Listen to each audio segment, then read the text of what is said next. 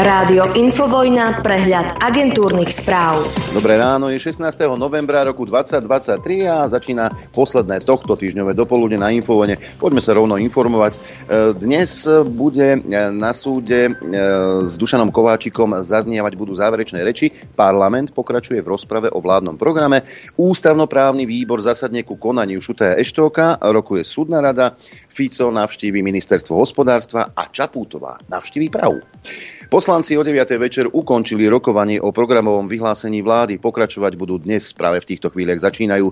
Kedy sa bude hlasovať o dôvere vláde, zatiaľ nie je jasné. Pre množstvo prihlásených rečníkov sa rozpráva k programovému vyhláseniu môže natiahnuť až do budúceho týždňa. Po nich sa budú ešte môcť poslanci prihlásiť aj ústne. Takže nadlho to bude. KDH je ochotné diskutovať o zmene počtu volebných obvodov, povedal predseda hnutia Milan Majerský. Budeme hlasovať za každú zmenu, aby ne nebol jeden volebný obvod, povedal. KDH malo v programe 8 volebných obvodov. Na zmenu volebného systému treba ústavnú väčšinu. Koalícia má spolu s KDH 91 poslancov. S touto nie novou myšlienkou prišiel do verejného priestoru po voľbách prvý Peter Pellegrini. Matovič nesúhlasí, no a keď nevolíš, ako si on predstavuje, teda rozumie jeho, tak si vlastne debil. Budeme podporovať takúto zmenu systému, pretože si myslíme, že je to ešte vyššia miera a vyššia úroveň demokracie, aby každý jeden okres mal zástupcu v Národnej rade. Na Slovensku historicky sú okresy, ktoré debilne volili pred 100 rokmi, debilne volili pred 30 rokmi, debilne volili aj v týchto voľbách. A budú debilne voliť aj za 100 rokov. Bohužiaľ, jednoducho tak ten okres je mentálne nadstavený a oni s týmto kalkulujú. Je nutné používať takýto jazyk? Ja si myslím, že treba naozaj už konečne nazývať e, veci tak, ako sú. Áno, pre debila je všetko debilné, čo vám poviem. Denník N, Markíza, Sme a Aktuality nedostanú akreditáciu na piatkový snem Smeru. Robert Fico tieto médiá označil za nepriateľské a v pondelok uviedol, že preverí ich prístup na úradu vlády. Dovtedy sú pre neho neželanými hostiami. A Pelegrini zase informoval, že ak Šípoš negarantuje, že Matovič nebude narúšať televízne vstupy konkurenčným politikom, médiá budú mať obmedzené živé vstupy svoje Národnej rady. Ide o reakciu reakciu na incident, keď Matovič vulgárne urážal pred živým vstupom poslanca Mažgúta, tvrdí, že ostatní poslanci nemajú garanciu, že sa niečo podobné nestane aj im. Pelegrini vyzval šéfa poslaneckého klubu Slovensko Michala Šipoša, aby sa verejne zaručil za to, že sa podobné udalosti nezopakujú. Potom je pripravený opäť umožniť médiám vysielať z priestorov Národnej rady aj naživo. Pokiaľ má poslanecký klub Slovensko a jeho predseda Šipoš verejne, teda mňa oficiálne neuistia, že nikdy viac sa takýto incident pri živom vstupe iného konkurenčného politika neudeje, do toho momentu požiada médiá, že nebudú žiadne živé vstupy môcť z budovy Národnej rady vysielať, povedal Peter Pellegrini. Opoziční poslanci žiadajú mimoriadny výbor k novému policajnému prezidentovi Ľubomírovi Solárovi Novákovi od nástupu novej vlády už od druhého prezidenta policajného zboru, ktorý namiesto verejného vypočutia a následného vymenovania bol len dočasne poverený, uviedol Gábor Grendel. Hoci pri dočasnom poverení nie je povinnosť verejného vypočutia pred výborom, poslanci chcú podľa Grendela poznať víziu dočasného policajného prezidenta. Na výbor chcú prizvať aj ministra vnútra Šutaja Eštoka. Návrh podali v stredu. Výbor by mal byť zvolaný do 7 dní. Prvý z vyšetrovateľov NAKA okolo Jána Čurilu sa má podľa súdu vrátiť do práce. Mestský súd Bratislava 4 vydal neodkladné opatrenie, že minister vnútra Matúš Šutaj Eštok pochybil pri postavení mimo služby Štefana Mašina, keď na odstavenie nezískal súhlas úradu na ochranu oznamovateľov. Mašin má status chráneného oznamovateľa. Neodkladné opatrenie vydal sudca Obert. Minister trval na tom, že zákon neporušil a keď obišiel spomínaný úrad. V prípade zmanipulovanej nahrávky, ktorou Robert Fico útočil na prokurátorov, obvinili bývalého riaditeľa SCS Vladimíra Pčolinského a expolicajta Mariana Kučerku, ktorý je na úteku. Trestné stíhanie v prípade vedie inšpekcia. Manipuláciu s nahrávkou potvrdila policajná expertíza. Pojednávanie v prípade vraždy Daniela Tupého bude pokračovať 8. januára. Obžalovaný Adam Puškár včera odmietol vypovedať. Zrejme tak urobí až po výpovedi svetkov. Súd vypočul Vladimíra Malíčka, ktorý je dôležitým svetkom obžaloby. Sudca Roman Fit ho upozornil, že jeho výpoveď je neurčitá. Malíček musel vysvetľovať viacero rozporov vo výpovedi, včera a v prípravnom konaní, no vysvetlenie nemal. Súd sa mu povedal, že len od neho závisí, ako je výpoveď využiteľná. Len vy ste tam boli, my nie, dodal Fit. Primátor Žiliny Peter Fabiáne ohlásil zvýšenie dane z nehnuteľnosti a poplatkov v priemere o 45% Zastupiteľstvo bude o návrhu rozhodovať v decembri. Žilina nie je jediná, dane bude zrejme zvyšovať väčšina krajských miest. Primátor hovorí, že ide o nevyhnutný krok, aby mesto zachovalo kvalitu služieb. Do rozpočtu chce získať 7 miliónov eur. Štát výpadky tento aj budúci rok kompenzuje výnosmi z firemných daní. Podľa samozpráv to však nie je dostačujúce. Zvýšenie daní ohlasila aj Bratislava. Podľa bansko primátora Jana Noska chystajú vyššie dane všetky krajské mestá okrem Banskej Bystrice a Trnavy. No a ešte k susedom nazrime. Český minister vnútra Rakušan budúci týždeň navrhne vláde, aby opäť predlžila kontroly na hraniciach so Slovenskom. Česko podľa ministra nemá inú možnosť, ak kontroly predlžujú aj susedné krajiny. Poďme do zahraničia. Veľké stretnutie sa e, dialo za veľkomlákov Spojené štáty americké a Čína sa dohodli na obnovení komunikácie medzi armádami. Joe Biden po rokovaní so Xi Jinpingom v Kalifornii označil za jeden z hlavných úspechov aj dohodu s cieľom obmedziť výrobu fentanylu, ktorý zabíja v Amerike 10 tisíce ľudí. Medzi ďalšími témami stretnutia bola situácia na Ukrajine či Blízkom východe. Rokovania podľa Reuters trvali vyše 4 hodín a konali sa na okraji samitu Rady pre ekonomickú spoluprácu Ázie a Tichomoria. Joe Biden po spoločnom rokovaní nazval čínskeho prezidenta diktátorom. Americký senát schválil zákon o krátkodobom financovaní vlády, ktorý zaistí chod federálnych úradov aj po piatkovom konci aktuálneho provizória. Odvracia shutdown, ale nezahrňa požiadavku Bieleho domu na vojenskú pomoc Izraelu a Ukrajine, ani financovanie humanitárnej podpory pre palestínčanov. Zachováva len financovanie na súčasnej úrovni na ďalšie zhruba dva mesiace a stále treba vyrokovať dlhodobé financovanie financovanie. Česko zmrazilo všetok štátny majetok Ruska okrem diplomatických objektov. Dôvodom sú komerčné aktivity, z ktorých Rusko financuje vraždenie Ukrajincov, oznámila česká vláda. Krajina zaradila na svoj vnútroštátny sankčný zoznam firmu pre správu ruského majetku v zahraničí, ktorá v Česku spravuje viacero nehnuteľností. Zmrazenie sa netýka diplomatických objektov, ktoré podliehajú ochrane. V stredu to po rokovaní vlády oznámil český minister zahraničných vecí Jan Lipavský. Maďarská vláda predložila parlamentu nový prísny imigračný zákon. Napríklad cudzinci podľa návrhu môžu byť zamestnaní len v prípade, ak pracovné miesto nie je možné obsadiť maďarským pracovníkom. Do Maďarska môže prísť pracovať len toľko cudzincov z tretich krajín, koľko je voľných miest. Takíto zamestnanci môžu v Maďarsku zostať len obmedzený čas, po ktorom musia krajinu opustiť. Zmena je podľa ministerstva vnútra nevyhnutná z dôvodu masovej migrácie. Kolóny kamiónov na polsko-ukrajinskej hranici nepoľavujú ani po týždni protestov. Rady na priechodoch Dorohusk, Jahodin a Hrebene Rava Ruska sa ťahajú miestami až do vzdialenosti 25 kilometrov. Polskí autodopravcovia protestujú proti ukrajinskej konkurencii. Dožadujú sa toho, aby vláda opäť zaviedla systém povinných povolení pre firmy z Ukrajiny, ak nevezú humanitárnu alebo vojenskú pomoc či živé zvieratá.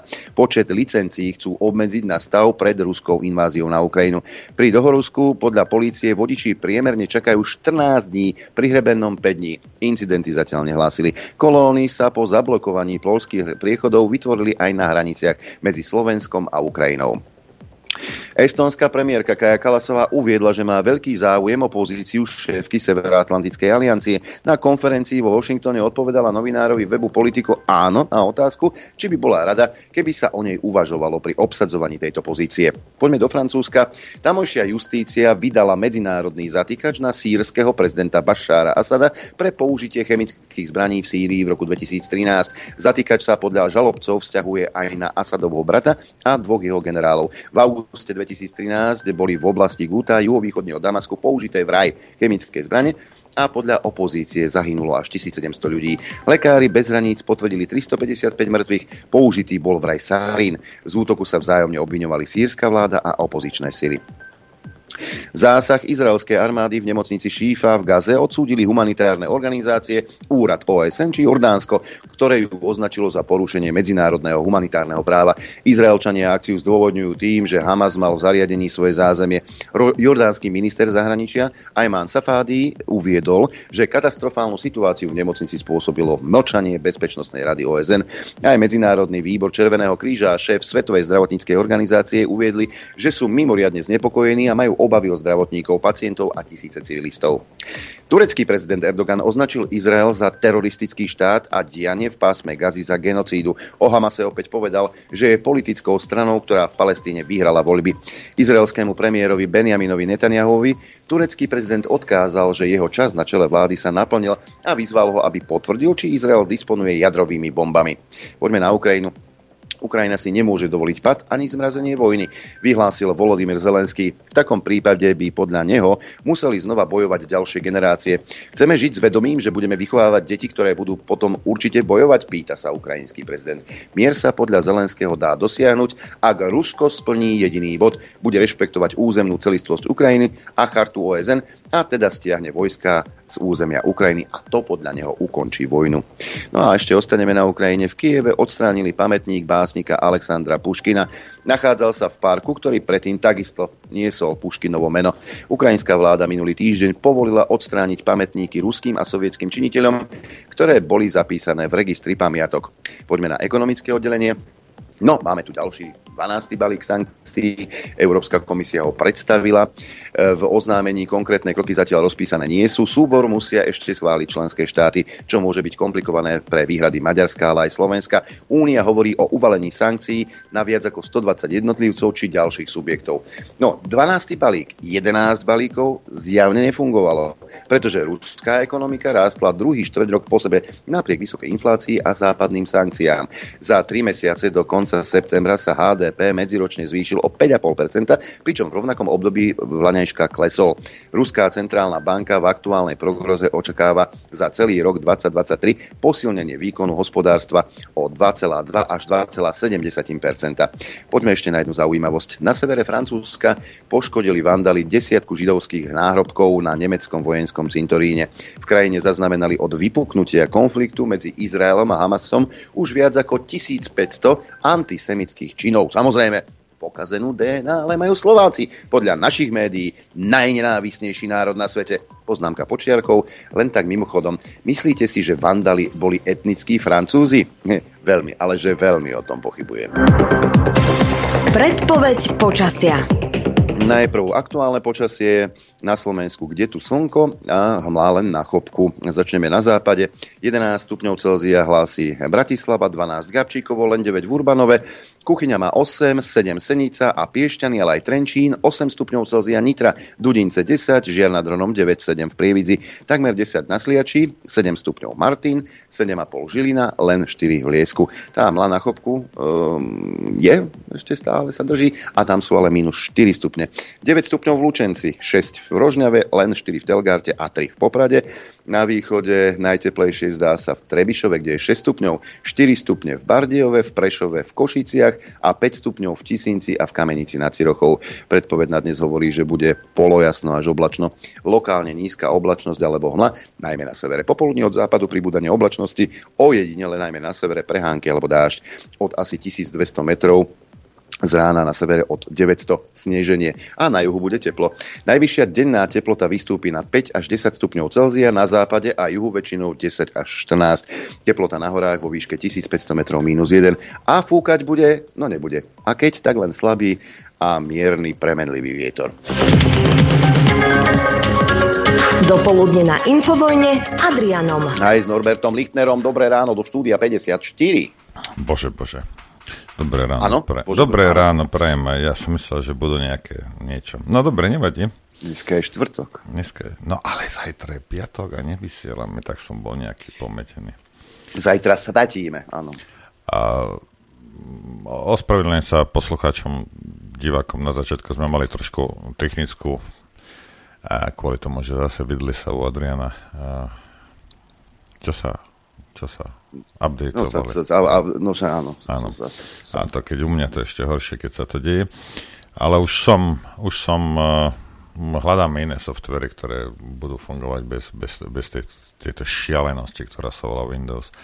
No, ale, bratia, sestry, včera no. išiel pán Repčok, zástupca ano. Infovojny a váš zástupca, išiel sa pozrieť na našich zamestnancov, či pracujú. Aké, Áno, aké to, to bolo, tak. Adrianko? Áno, je to tak. Naši zamestnanci ale nevedeli, že prídem, lebo to sme spáchali s asistentkou Andreja Danka, že teda sa tam ide pozrieť. Toľko o tom, keď sám, a, a, musím, to, musím si to ošať, musím to vidieť.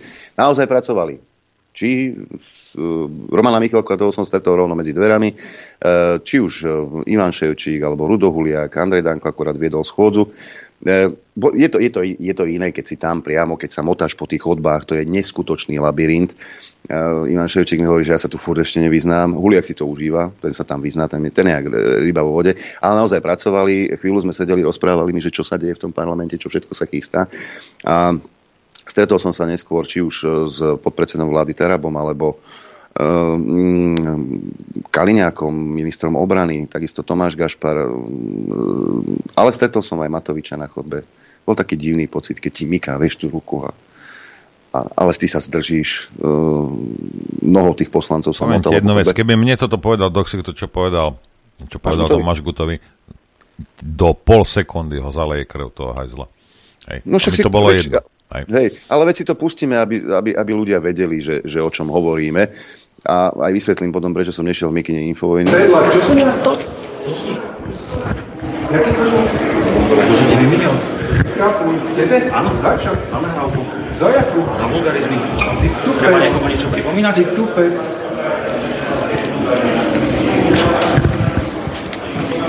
Ideme do vysielania. Takže... Však to pekne okomentujem, čuráči. Výborne. Dobre, ďakujem. Môžete ohlasiť do štúdia. S hentým ja tomu Sparíkarovi neviem. Pán Hašmut, prosím nie. vás, poďte sem. Nie. Čo? Priznám sa, že ja by som asi nevydržal. Pozri sa, uh, nie som, nikdy som nebol nejaká trasorítka, nikdy som nebol politicky korektný, nikdy som si nešiel ďaleko pre ranu, nikdy som sa nevyjadroval v omelkovanie a kultivovanie, alebo to neviem, aj ani som sa o to nikdy nesnažil. Ale sú veci, ktoré proste a, by sa nemali. Hej? A správanie toho Matoviča o, ja si myslím, že, a, a vidíte, ja dvojamkáča ne, málo kedy chválim, ale teraz ho pochválim, lebo to, čo urobil, uh, urobil dobre, lebo uh, prakticky otočil média proti Matovičovi. Hej. Ale ako keď sa to inak nedá, tak sa to nedá. A nejaký šipoš, čo bude slubovať za Matoviča. Matovič nemôže slúbiť za Matoviča, že, bude, že si, si, si vezme lieky a bude normálny. Hej. Ale toto je také, niekto by mohol povedať, že, že priťahuje na seba pozornosť, ale ja vám hovorím, to, toto je normálne ako taký, taký, taký, taká šikana, hej, čo on tam robí. A preto ti vrejím, že mne toto povedať do ksichtu, tak ťa zaleje krv Igor, ale hneď tam na mieste. Hneď na mieste. Hej. Ako takýmto spôsobom sa správať, to nie ide o to, že či sú v parlamente alebo nie sú v parlamente, ale tak ak ide, to je jedno akému médiu, hej, ak ide, ide proste tam dať rozhovor, hoci kto, nemusí to byť máš good. Hej. Tak čiste z ľudského, ani z kolegiálneho, ani z ničoho, z ľudského hľadiska by si sa nemal chovať, hej, a nemal by si, nemal by si šikanovať všetkých okolo seba vrátane tých nešťastných mainstreamových médií, hej. Takže, uh, well, a ja si myslím, po... že raz Matovič natrafí na niekoho, kto mu zrovná nos, hej. A ja si myslím, že toto bola čistá provokácia, tak to aj vyzerá, že došiel no. vyslovene provokovať, aby si prišiel pre facku. Vyslovene, aby bol konflikt. Ja, ako... ja, ja taký dobrosrdečný Slovák, ja by som ho hneď vrazil. Hneď by ho mal, hneď. To ti vravím. Hej. Nechodil by zbytočne. Ja ma prekvapilo, koľko poslancov sedelo, ja som tam bol hore na tom balkóne okolo štvrtej zhruba, a prekvapilo, koľko poslancov bolo v sále, neboli tam všetci samozrejme, ale čo som mal informácie, taký, e, taký pán Truban či Biháriova, normálne 15-30, kokos padla, zbalili všetky parlamentá, poď domov. Hej, rokovalo sa do 21. Uh, takže aj takýchto poslancov máme, ktorí to berú ako prácu, prídu na, na, na 9 a 15.30 si cviknú a odchádzajú. Uh, bol som, aj, bol som aj v tých traktoch, kde sú napríklad kluby poslanecké. Čo bolo zaujímavé, tak poslanecký klub Slovensko ešte stále nemá označenie Slovensko, stále je to Oľano. Len tak mimochodom. Áno, bol som aj v kancelárii predsedu, podpredsedu Národnej rady, pána Danka, a nevidel som tam žiadny portrét na stenách, a videl som tam len slovenskú vlajku. Počkaj, ak, ak, ak mi nevral, že Danko dal dole Zuzu. No, no toto vyznelo dosť zle, že Danko dal dole Zuzu, ale... Zo steny myslím. O obraz. že ju odvesil, od, zvesil, odvesil? teda, aby som bol správny. Zvesil ja som po ceste, ja, ja som po ceste do parlamentu počúval, teda, a neviem, či to bola Jaurová, alebo či to bol Valášek, to je niečo neskutočné, ináč ten človek, ten naspidovaná veverička, prozápadná, prozápadný demokrat. Vraj Luboš Blaha odstránil štátny symbol zo steny. Odkedy je portrét Vojany Čaputovej štátny symbol, tak to neviem. A toto je, vieš, ale oni, on to pustí do, do sveta, hej, sprostý je dosť na to, aby to robil, alebo to robí na schvála, vie a proste klame a tí jeho uh, pošáhaní voliči to berú akože štátny symbol. Hej. No a čo, štát slovenský, Slovenská republika neexistovala pred Zuzou? Nebude Nie. existovať budúci jún po Zuze? To skončí Zuza, celý štát ide do prdele, alebo ako si to predstavujú títo? A preč, toto mi vysvetli, prečo klamú takýmto spôsobom, z akého dôvodu, k čomu je to dobré. Keď za 3 sekundy, za 3 sekundy sa ukáže, že je to obyčajný klamár, ten Valášek. Vieš? Na čo to robí toto? Ja ti nevím, Karle. Progresívci. Čo ti poviem? Škoda reči. Dobre, poďme si zahrať. Chcete vedieť pravdu?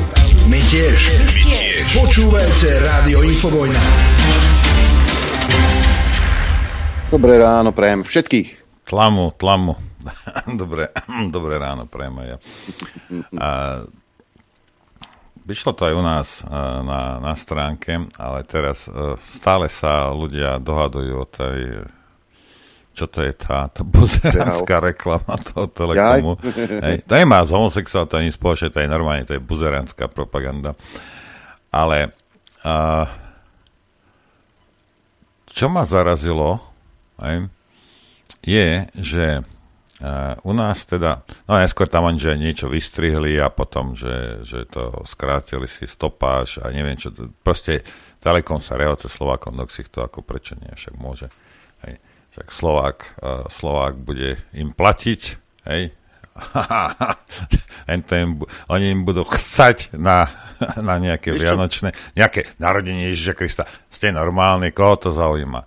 Ale budete im platiť, hej, bude, aby mohli vyrábať takéto reklamy a ničíte vlastnú kultúru. Čo mňa ale prekvapilo, že tu je nejaká česká verzia a v ateistickom Česku, hej, a teraz sa neurážete v Čechách, lebo ste, proste väčšina z vás sú ateisti, to je fakt, to nie je nič, ne. Tak v ateistickom Česku ten text je iný, hej. No a ak sa nad tým zamie... ak to je pravda, teda, že ten text dali uh, v Čechách iný, hej, tam viem, že tam oni, tam teda, teraz oni spochybňujú jedenie mesa teraz. Če- Čechov chcú naučiť žrať tieto chrobáky. Ale a, ak v ateistickom Česku tento text je iný, aj u nás je tam aj česká verzia tam na stránke, tak a, ak je teda skutočná, lebo ja neviem, nemal som často overovať, a, tak potom toto nie je ani buzeránska reklama. Toto je normálne sociálna, sociálny konštrukt. Toto je sociálny test. Toto je proste skúšať, kam sa to až dá. No a pokiaľ nejaká firma, ktorá by mi mala poskytovať služby, hej, a nestarať sa o nič iné, len aby som jej dal peniaze ona mi poskytuje služby, mi začne robiť takéto uh, sociálne konštrukty, hej, no tak v tej chvíli ja od tej firmy odchádzam, lebo to ja plniť nechcem. Takisto ako nechcem, hej, aby mesiarku, ktorému chodím si na roh kupovať bôčik, hej, mi rezal slepák. No nechcem. Hej, koniec bodka. No a pokiaľ, môžete byť rozšúlení, koľko chcete, pokiaľ uh, sa nezachováte ako Američania, hej, tak to budú robiť. Budú to robiť a budú sa vám rehotať. To je celé. Hej. Buď to robíš ako Američania, že tak im sekneš po guliach, že prídu o miliardy, hej, no alebo nie.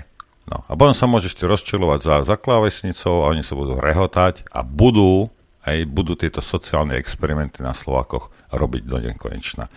A potom mi hovorte, že Jaj. Nehovor o tých Nemcoch, že sú náckovia a čo iné sú. Ha? Mi povedzte. No.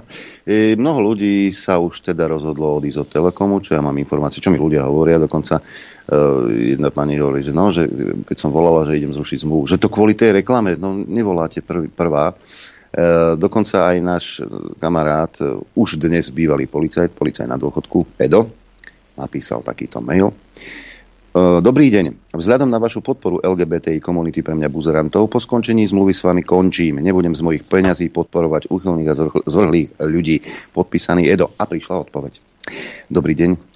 Rešpekt je najkrajším darom. Aj napriek tomu, že LGBTI komunitu podporujeme, náš nový vianočný spot nie je nevyhnutne o tejto téme. Snažili sme sa ukázať, že niektoré citlivé otázky nepatria na vianočný, za vianočný stôl a chceli sme ľudí, ľudí motivovať, aby sa skúsili spýtať radšej niečo iné. Rešpektujeme ľudské práva každého človeka. Nie je pre nás priateľné, aby niekto bol diskriminovaný na základe svojej identity alebo sexuálnej orientácie, pokiaľ s tým neubližuje.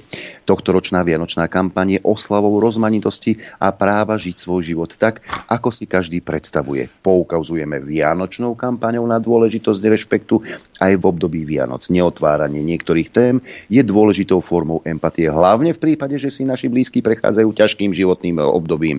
Ťažký rozchod, hľadanie lásky rovnakého pohľavia, neplodnosť, problémy s počatím, vegánstvo plus XY ďalších dôvodov. Rešpekt a porozumenie sú v týchto chvíľach tým najlepším spôsobom, spôsobom, ako prejaviť empatiu. Veríme, že aj vy budete mať pokojné a šťastné Vianoce. A bude nás mrzieť, ak sa rozhodnete služby u nás z tohto dôvodu zrušiť. S pozdravom Martina Krajňáková, Slovak Telekom. Mart- Martinka, počúvaj ma veľmi dobre. Kraj- Krajňáková, Martinka, aj tieto žvásty, čo tam dávate, tento woke shit, čo tam dávate, tak v prvom rade, aj, ja neverím, že o týchto veciach sa nemá rozprávať. Hej. Ale keby mne syn oznámil na pri Vianočnom stole, pri štedrovečer, no že je teplý, tak mu jednu šlahnem, hej. Keď má na to ďalších 364 dní v roku, to je jedna vec, hej. Druhá vec je, a ja nevrajím, že treba však sa o týchto veciach baviť, ale vy ste poskytovateľ telekomunikačných služieb, rozumieš? Jak sa volá Martinka Krajňáko? Počúvaj, moja zlatá, koho to zaujíma, čo si vaša pripečená nacistická korporácia myslí, alebo čo chce robiť. Ty máš poskytovať telekomunikačné služby, bodka. Toto nechaj na sociológov, na psychológov, ja neviem, na politikov. Táto vec sa môže otvárať kdekoľvek. Ale aby mi korporácia takýmto spôsobom ničila tradície, hej? a to ja nie som veriac, ja keď som bol veriaci, rozumieš, tak im tam ešte aj hubu idem rozbiť. Lebo ako, čo si to dovolujete? Ako syn, ty máš poskytovať telekomunikačné služby, bodka. Nikto po tebe nič viac nechce. Ani ten bôčik od teba nechcem. Nechcem nič.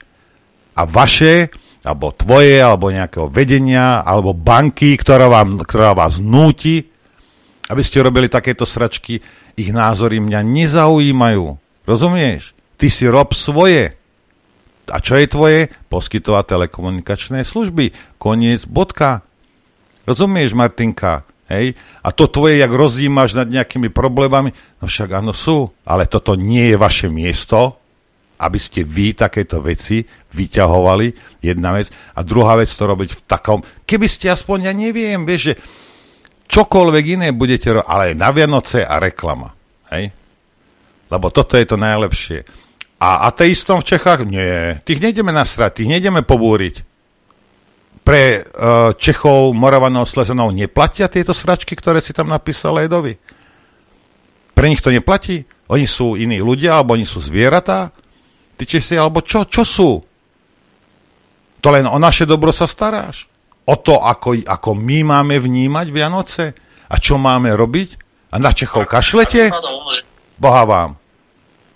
Jak k tomu prídu teda naši bratia, sestry za Moravou? Ha? Na nich kašlete z vysoka, to len, len o nás sa staráte? Čo je to za diskriminácia? Alebo je to sociálny konštrukt? Niečo, čo vás, čo vás banka donútila robiť. Ha? Ja sa len pýtam. Ja neviem. Však dobre sa, pýt, však dobre sa pýtaš. Aj. Uh, tuto vyšla správa. Zatiaľ nie je jasné, či Národná rada stihne hlasovanie o dôvere vláde Roberta Fica. Dnes, možno to je, poslanci si odhlasovali, že budú rokovať o hodinu dlhšie, teda do 20. hodiny a skrátili si dokonca aj obedovú prestávku. Diskusia pokračuje písomne prihlásenými rečníkami. hovoriť by ich ešte malo 15, to znamená, každý má po 20 minút, plus ešte faktické poznámky k úcti poslancov vládnej koalície teda je, že vôbec nereagujú na to, neprihlasujú sa na faktické. No ale po týchto 15 sa môžu ešte ďalší prihlásiť ústne. Aktuálne sa za pultom striedajú najmä poslanci progresívneho Slovenska. Čiže médiá médiá im nakázali, že musia byť viditeľní, lebo ako, ako povedali na Markíze pán Kovačič e, Hanzel, e, keď debatoval so Šimečkom, tak tam bola taká otázka, že vraj e, Šimečka slabúčko hryská. Dám, prečo tak slabúčko hryská? Ja či slabúčko hryskám, alebo myslí asi politickú stranu. E, my sme od začiatku, však keď sme boli zvolení, tak sme slúbili, že budeme tvrdá, ale zároveň aj slušná, kultivovaná opozícia že chceme vniesť aj do slovenského parlamentu inú politickú kultúru. A ja som pripravený aj na kritiku a feedback a zoberieme si z toho ponaučenie, ak majú naši voliči alebo ľudia pocit, že to má byť tvrdšie, ale stále, stále trvám na tom, že nechceme byť tí, čo každý deň iba kričia, že je to iba kritika pre kritiku. Ako podobné variácie sú tu iné, Elena to rozvíja. Kedy už zrovnáte s Ficom krok? Ide prvú ligu a vyhráte na umiernenosť. tak oni skladajú vládu. Fico je premiér, majú ministrov, tak je pochopiteľné, že majú každý deň, každú chvíľu ohlásenie nejakých nových vecí. Úprimne teda nič moc nehovoria, sú to len také reči, ešte nič konkrétne nepredstavili. A keď to bude, a to bude programové vyhlásenie vlády, tak pochopiteľne k tomu budeme mať razantnú, ale aj konštruktívnu kritiku k tomu, ako ďalej so Slovenskom. No ale veľmi tvrdo kritizujeme to, čo robí minister vnútra, veď sme konec koncov iniciovali... Tento týždeň. Tento týždeň budeme, týždeň no, budeme navrhovať e, jeho odvolávanie v momente, keď e, vláda dostane dôveru. Ja ty, ty, neviem, ale oni stále hovoria o niečom, že, oni, že tí druhí to robia zle. Ale ako by to robili oni, ty kokos, to som ešte nepočul. Ale kedy, že absolútne. Kedy si počul a, tohto Kovačič Hanzela, aj to, to tie jedna butlava, a tak oni sa našli, tí dvoja, že a, kedy si počul, že by, kritiz- ob, že by sa obúval do Fica, že málo ide vláde po krku. Posledné tri roky. Ktorí z týchto akože kvázi novinárov kritizovali Fica, že a málo, málo, málo hryskáte, slabo hryskáte. Pán Fico, mali by ste viac hryskať. Kedy sa to stalo? Takže toto nie je, že on niečo, no nie, majiteľia, majiteľia tej strany, hej, odkázali cez ďalších svojich zamestnancov, týmto zamestnancom, že počúvate chlapci, hej, treba niečo robiť. Vieš čo, ale keď ide, keď ide o kritiku Zuzany Čaputovej, tak tam je, tam je umiernenejší pán Šimečka. Uh, tak nie je toto uh, naozaj veľká politická chyba Zuzany Čaputovej, že hoci uh, deklarovala veľakrát podporu, bola tam a naozaj Slovensko pomáhala Ukrajine, teraz v tom predvolebnom nejakom hmm. boji vlastne zaváhala? Ak dovolíte, nebudem komentovať počínanie Zuzany Čaputovej ako hlavy štátu, ale poviem aký je môj postoj, náš, aký bol aj náš program. A keby sme boli súčasťou vlády, tak to presadzujeme. Bohužiaľ to nevyšlo, ale my sme za to, aby pokračovala vojenská pomoc Ukrajine. A prečo nechcete komentovať Zuzanu Čaputovú? Jednak mi to príde nepatričné vzhľadom na to, že vieme, aký je môj názor, vieme, aký je názor progresívne Slovenska, že to malo, malo to pokračovať to, ako sa ona rozhodla, musí vysvetľovať e, Zuzana Čaputová a určite sa aj na to bude priestor spýtať. A je to problém ju skritizovať, že urobila nejakú chybu? Nie je problém ju skritizovať. E, ja by som, ja hovorím, že tá post má pokračovať a mala pokračovať. Hm. Tak... A prečo jej nepovie, že počúvaj ty ťapaj, nebudem svoju spolustraničku kritizovať verejne, veď to sa nerobí. Takisto, takisto ako neprizná za toho, on, musí o tom vedieť, že jeho otec, ako sa vyjadroval o Šorošovi, musí to vedieť. No, jasne, nie, že nie. Nie, že nie. Hej, takže e, v parlamente momentálne progresívne tornádo, e, striedajú sa je, jeden za druhým. E, či to dneska stihnú, ťažko povedať. Teraz mi niekto niečo poslal k progresívcom. Pepe, samozrejme, z Kasus Belli. Neviem, čo to je, ale vždycky posiela kvalitku, tak sa pozrime. Je pani poslankyňa Števulová nech sa páči. A pripraví sa pán poslanec Spišiak. Mansplaining ide, pozor, mansplaining už prichádza. Čo to zase bude? Neviem. Uvidíme. No poď Maja, poď, vysvetli nám niečo. Vážený pán predsedajúci, vážené poslanectvo, ide vôbec o prvé... Vážené poslanectvo. Čiže nie poslanci, poslanky, ale poslanectvo. Toto je, toto je tá, e, ten newspeak, ktorý používajú. Dokonca, e, keď sa debatovalo v parlamente o rodinách, teda respektíve o matkách živiteľkách, pretože zväčša teda sa o tie deti starajú sami ženy, tak už máme nový výraz jednorodič. To čo znamená? To je, to, je niekto, jednorodič. to je žena, ktorá porodila jedno dieťa? Alebo... Nie, to je jednorodič, lebo sa sám stará o o, teda, mm, o, tú, o, o deti. Môže mať dve, tri deti, ale to je jednorodič, lebo, lebo nestará sa s ďalším rodičom, takže jednorodič. Takže takýto newspeak sa nám snažia... Poslanectvo, to je dobré. Hej, to je dobrý poslanectvo. Vieš, čo ma aj prekvapilo, to bolo v agentúrkach, že Pelegrini s tým teda prišiel, že asi pravdepodobne to má na mysli tak, že by e, boli dve komory parlamentu a jedna tá komora by bola vlastne zložená zo zástupcov okresov, 79. Ale prečo čo dve komory? Máme. Na čo my potrebujeme dve komory do ryti? Je nás 5,5 dohromady. Na Dobre, hovorím, hovorím, predpokladám. Aj. To teraz nie je dôležité. Prekvapilo ma, že s tým prišiel Pelegrini. E, Meterapo, a pre, ešte viacej ma prekvapilo, že KDH je s touto myšlienkou akože celkom kamarátska a tým pádom, keby sa KDH do tohto vložilo, lebo na to potrebuješ ústavnú väčšinu, keď zrátaš všetky, všetky poslanecké stoličky, tak by mali ústavnú väčšinu 91 hlasov. Otázka je, či toto chcú smeráce. Hej. Lebo, Hej, ale... lebo vieme, že uh, tí nešťastní... Tak Fico by nemal sa bať, hej, lebo tak ako Fico nech bude, keby kandidoval aj z Trebišova alebo z kdekoľvek, tak ako tie hlasy dostane. Hej. Ale uh, však Matovičovi sa to asi nepáči, lebo však Matovič potrebuje z celej republiky pozbierať šialencov, ktorí ho budú voliť. Hej. A určite nepôjde tam niekde na východ kandidovať do nejakého okresu, ktorý je, jak by som to povedal, No viete, aký taký, čo za, no, 5, za, 4, by ho asi neposlali. Za 500 eur budú, budú kandidovať a dá teda hlasovať.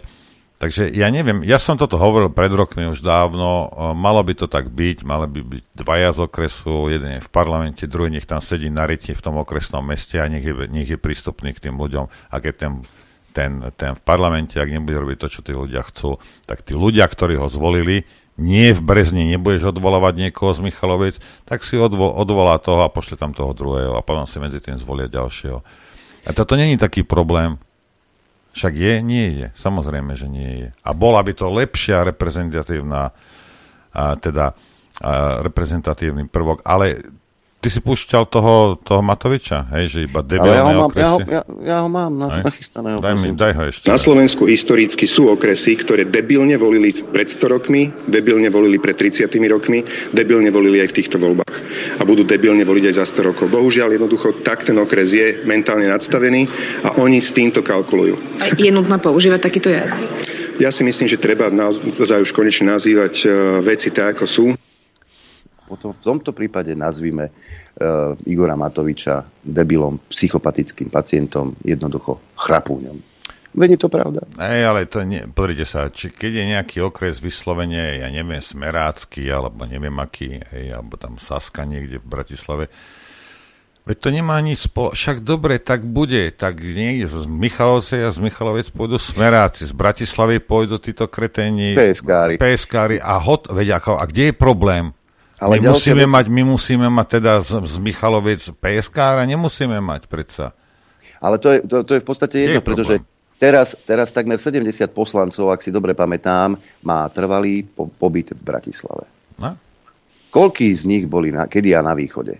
Čo oni vedia o tom, ako sa žije na východe? Prečo by tam nemohol byť zástupca z Michaloviec, z Humenného, z Bardiejova, z Košíc, z Rožňavy, z, z Popradu, Kežmarku? Prečo? Veď títo ľudia žijú v tých regiónoch, vedia, aké problémy tam majú a vedeli by sa v parlamente riešiť. Prečo by tam mali, mala byť len e, bratislavská kaviareň, e, polovička bratislavskej kaviarne v parlamente? Ja som počul argument, vieš, že o, teraz ale, ja neviem, tam tlačí topánka v Humennom týchto východňarov, tam tlačí topánka tu a teraz tento bude presadzovať a ostatní nebudú, lebo u nich ten problém nie no tak sa naučíte. Naučíte sa, že teda ak tlačí topánka v humennom niekoho tuto na tomto mieste, tak urobíte všetko preto, aby to netlačilo nikoho nikde, ani tých v humennom. A potom môžete začať riešiť zase problém, ktorý tlačí niekoho v Piešťanoch, hej, a musíte sa uistiť, že ten problém nevznikne potom zase v Brezne alebo v Liptovskom Mikuláši. Veď toto nie je taký problém. Ale to by ste museli všetci, čo ste tam, mať prvú vec na mysli, že idem makať pre Slovákov a pre Slovensko. Lenže to nemáte. A potom je samozrejme, že problém keď tvoj prístup k robote je taký, že ty si myslíš, že ja som vyhral voľby, ja môžem všetko, ja som pán Boh, ja som podpredseda, ja som minister, ja som predseda vlády, ja som cisárovna, všetci sa poserte zo mňa. No tak potom to je ťažké. No možno by si mali v tých okresoch, tí ľudia poznajú, tam tých nejakých politikov a kto, sa tam snaží a nesnaží, ja neviem, nech si tam niekoho dajú, koho poznajú a ktorému dosiahnu, dosiahnu na krk a mali by byť odvolateľní tí poslanci tými ľuďmi, ktorí zvolili ťa v okrese Humenné, ja neviem, 180 tisíc ľudí, no tak povedzme, nech dáme dve tretiny, hej, a 120 tisíc ťa môžu odvolať, keď nebudeš robiť to, čo oni chcú. Kedykoľvek. Hej. Nie je problém urobiť v jednom okrese malé referendum, že? Dokonca sa na to pozrel aj denník N, teda, že ako by to vyzeralo, model prepočet v zmiešanom volebnom systéme, tak Smer by mal dokonca 78 poslancov, e, progresívne Slovensko oproti 30, teda 36 plus, progresívci by mali opäť menej, 27, hlas by mal o jeden menej, 13, Oľano o 2, 9, KDH o 3 menej. A e, tu to už nevidím, tam sa mi to už nerozklikne, ale to by bol už iný pohľad do parlamentu, 78%, a tohoto sa boja. Tohoto sa boja, že tieto debilné okresy by si zvolili e, takto. Ale ten Matovič, ktorý žije niekde v Trnave, hej, Alebo jemu môže byť uprdele, aký debilný okres je okres Liptovský Mikuláš. Alebo, ja neviem, alebo Martin, to ti môže byť jedno. Hej. To ti môže byť jedno. Oni tam žijú, oni majú svoje problémy, oni by mali rozhodovať o veciach, ktoré sa ich dotýkajú. A nie ty v Trnave, ani debilko niekde v Austrálii, ten Zosasky, Ríško. Rozumieš? A toto je v tom. Pre, hovoriť, o, politici sú otrhnutí od... Re- no jasne, že sú otrhnutí od, od reality.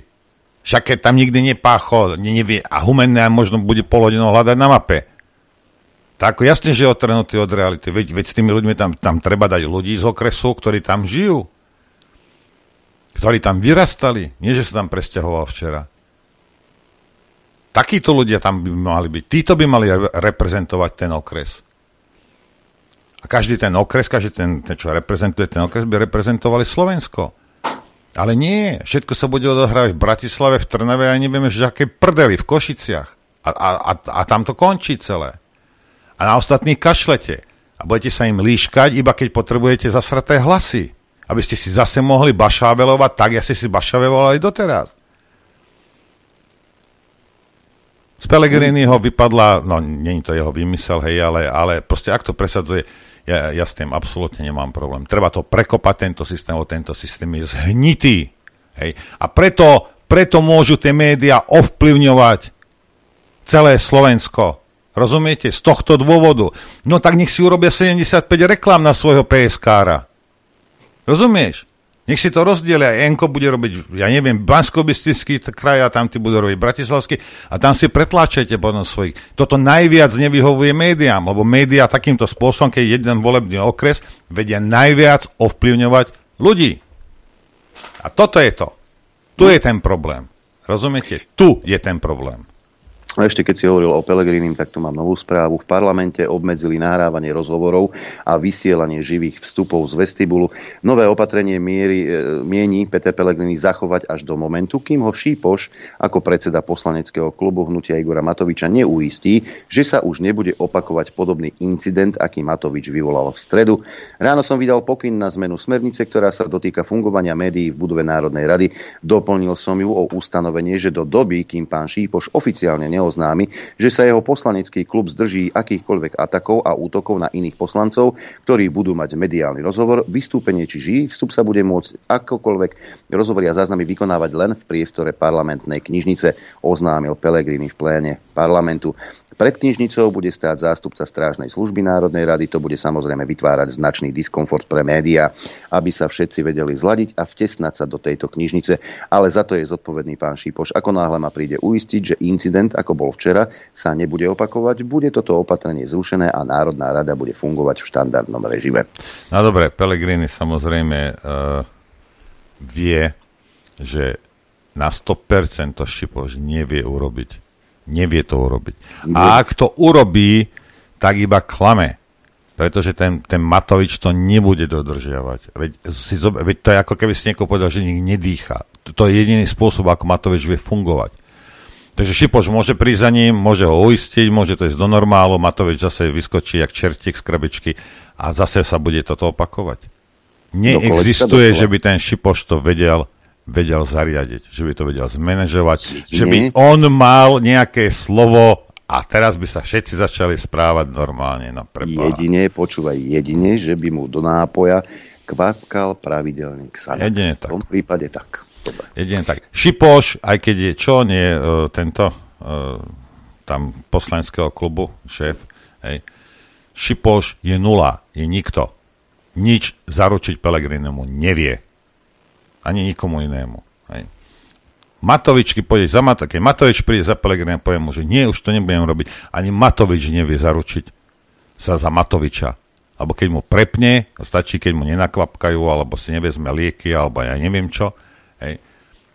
A urobí to zas. Toto je človek, ktorý inak fungovať nevie. Takže Pelegrini, ak očakáva nejaké záruky, no tak môže na to čakať, koľko chce. My si ideme zahrať, nie? Amen, amen.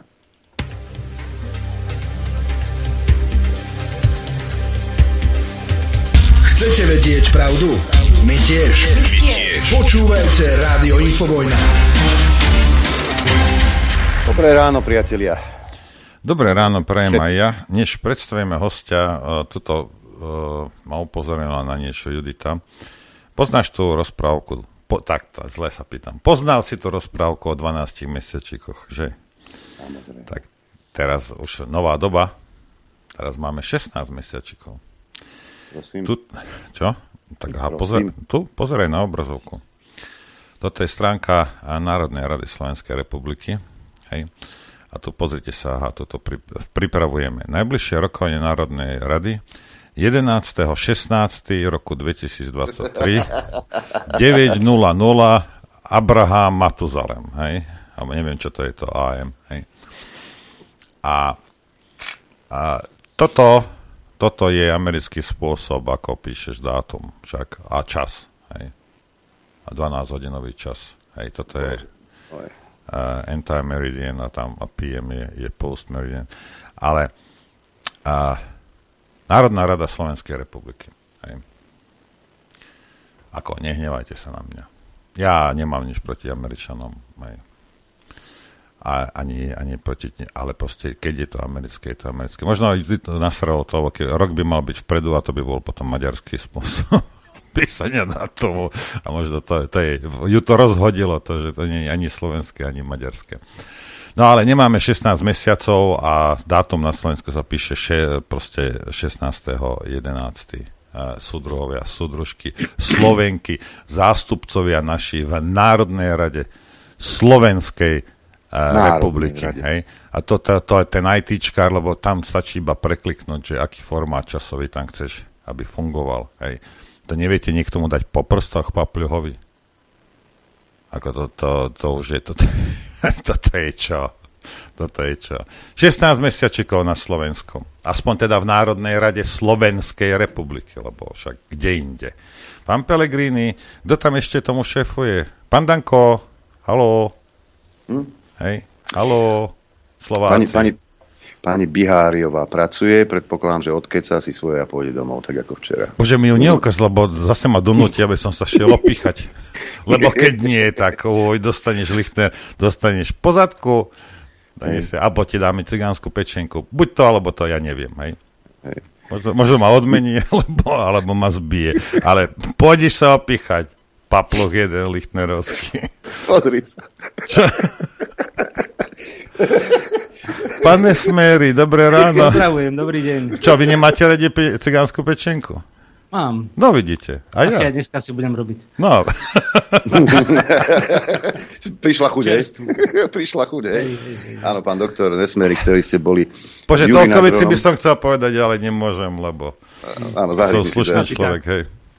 Pán e, doktor Nesmery, tí, ktorí ste boli v Jure nad Hrom, tam ten gulášik fajný, ktorý sa volá, varil teraz v dvoch kotloch, tak autor je on a jeho brat, keby ste chceli vedieť. Okrem iného, doktor Nesmery je advokát, má svoju právnickú kanceláriu, mnohí ho poznáte z vystúpení v e, Infovojne, najmä ako advokáta e, Žužovej, Aleny Žužovej. Ak chcete sa Ale- nechať nadlho zavrieť do basy a, a nemusíte pracovať a môžete kľudne žiť, zavolajte pánu Nesmerimu. Žužová to urobila. A mám pokoj. Uvidíme, uvidíme, kto to urobil. Teraz táto téma je pre mňa, mm, nechcem povedať, že tabu, ale zatiaľ čakáme na tam nejaké rozhodnutie. Možno, že pre niektorých to bude prekvapením, ale dnes uh, by som rád uh, hovoril o niečom inom. Však dobre, v poriadku, ja len eh, jednou vetou k tomu, ako snáď, snáď, uh, snáď sa nenájde ešte nejaký somár, ktorý verí tej oficiálnej verzii. Rozumiete? To by ste sa divili, že koľko. No dobre, ale no, koľko ľudí to možno predstier, lebo tak im to vyhovuje. Hej. No. Ja chcem, počúvajte, ja naozaj chcem vedieť, kto odpratal toho kuciaka a tú jeho frajerku. Ja to chcem vedieť. Hej. A aj kto ja. to objednal? A kto to ja. objednal? Ja toto chcem vedieť. Hej. Už ni, tu ani nejde o to, že, že, že teda voči, voči jeho nejakej pamiatke alebo cti, alebo neviem čo, ale proste ale nemôžeme žiť v takom štáte, kde sa budú vraždiť ľudia, hej, a hodíme to na niekoho, alebo, alebo to uh, urobíme nejakú verziu a keď budú nejaké dôkazy, ktoré nevyhovujú, tak ich zamietneme a, a, a, urobi, a proste to ušijeme takto. Lebo potom skutočný vrah a objednávateľ behajú po slobode. To nevadí Tódovej, lebo možno, keď budú treba, bude treba zmeniť systém politický, tak odpracu Tódovu. To ti nevadí, moja zlatá? Slovenská objednávka bola iná, takže asi Hej. pravdepodobne preto to nevadí. No, no však dobre, ale niekedy treba niekoho obetovať na niektoré Tak, veci. tak. Hej, tak, tak. No. Ale že im to nedochádza, no dobre, to je vedľajšie. Ale vravíte, že ste prišli kvôli niečomu inému. Áno, e, trochu nezvyčajne, možno, že to vyznie, lebo každý ma pozná e, od vás skôr ako, ako trestňáka alebo trestného advokáta. E, ja sa venujem aj rodinnému právu, teda moja advokátska kancelária sa venuje môjmu prá- rodinnému právu a práve aj z, z vyjadrení pred voľbami, ktoré, ktoré mnohí budúci poslanci a súčasní poslanci sa vyjadrovali, že treba chrániť e, tú súčasnú rodinu.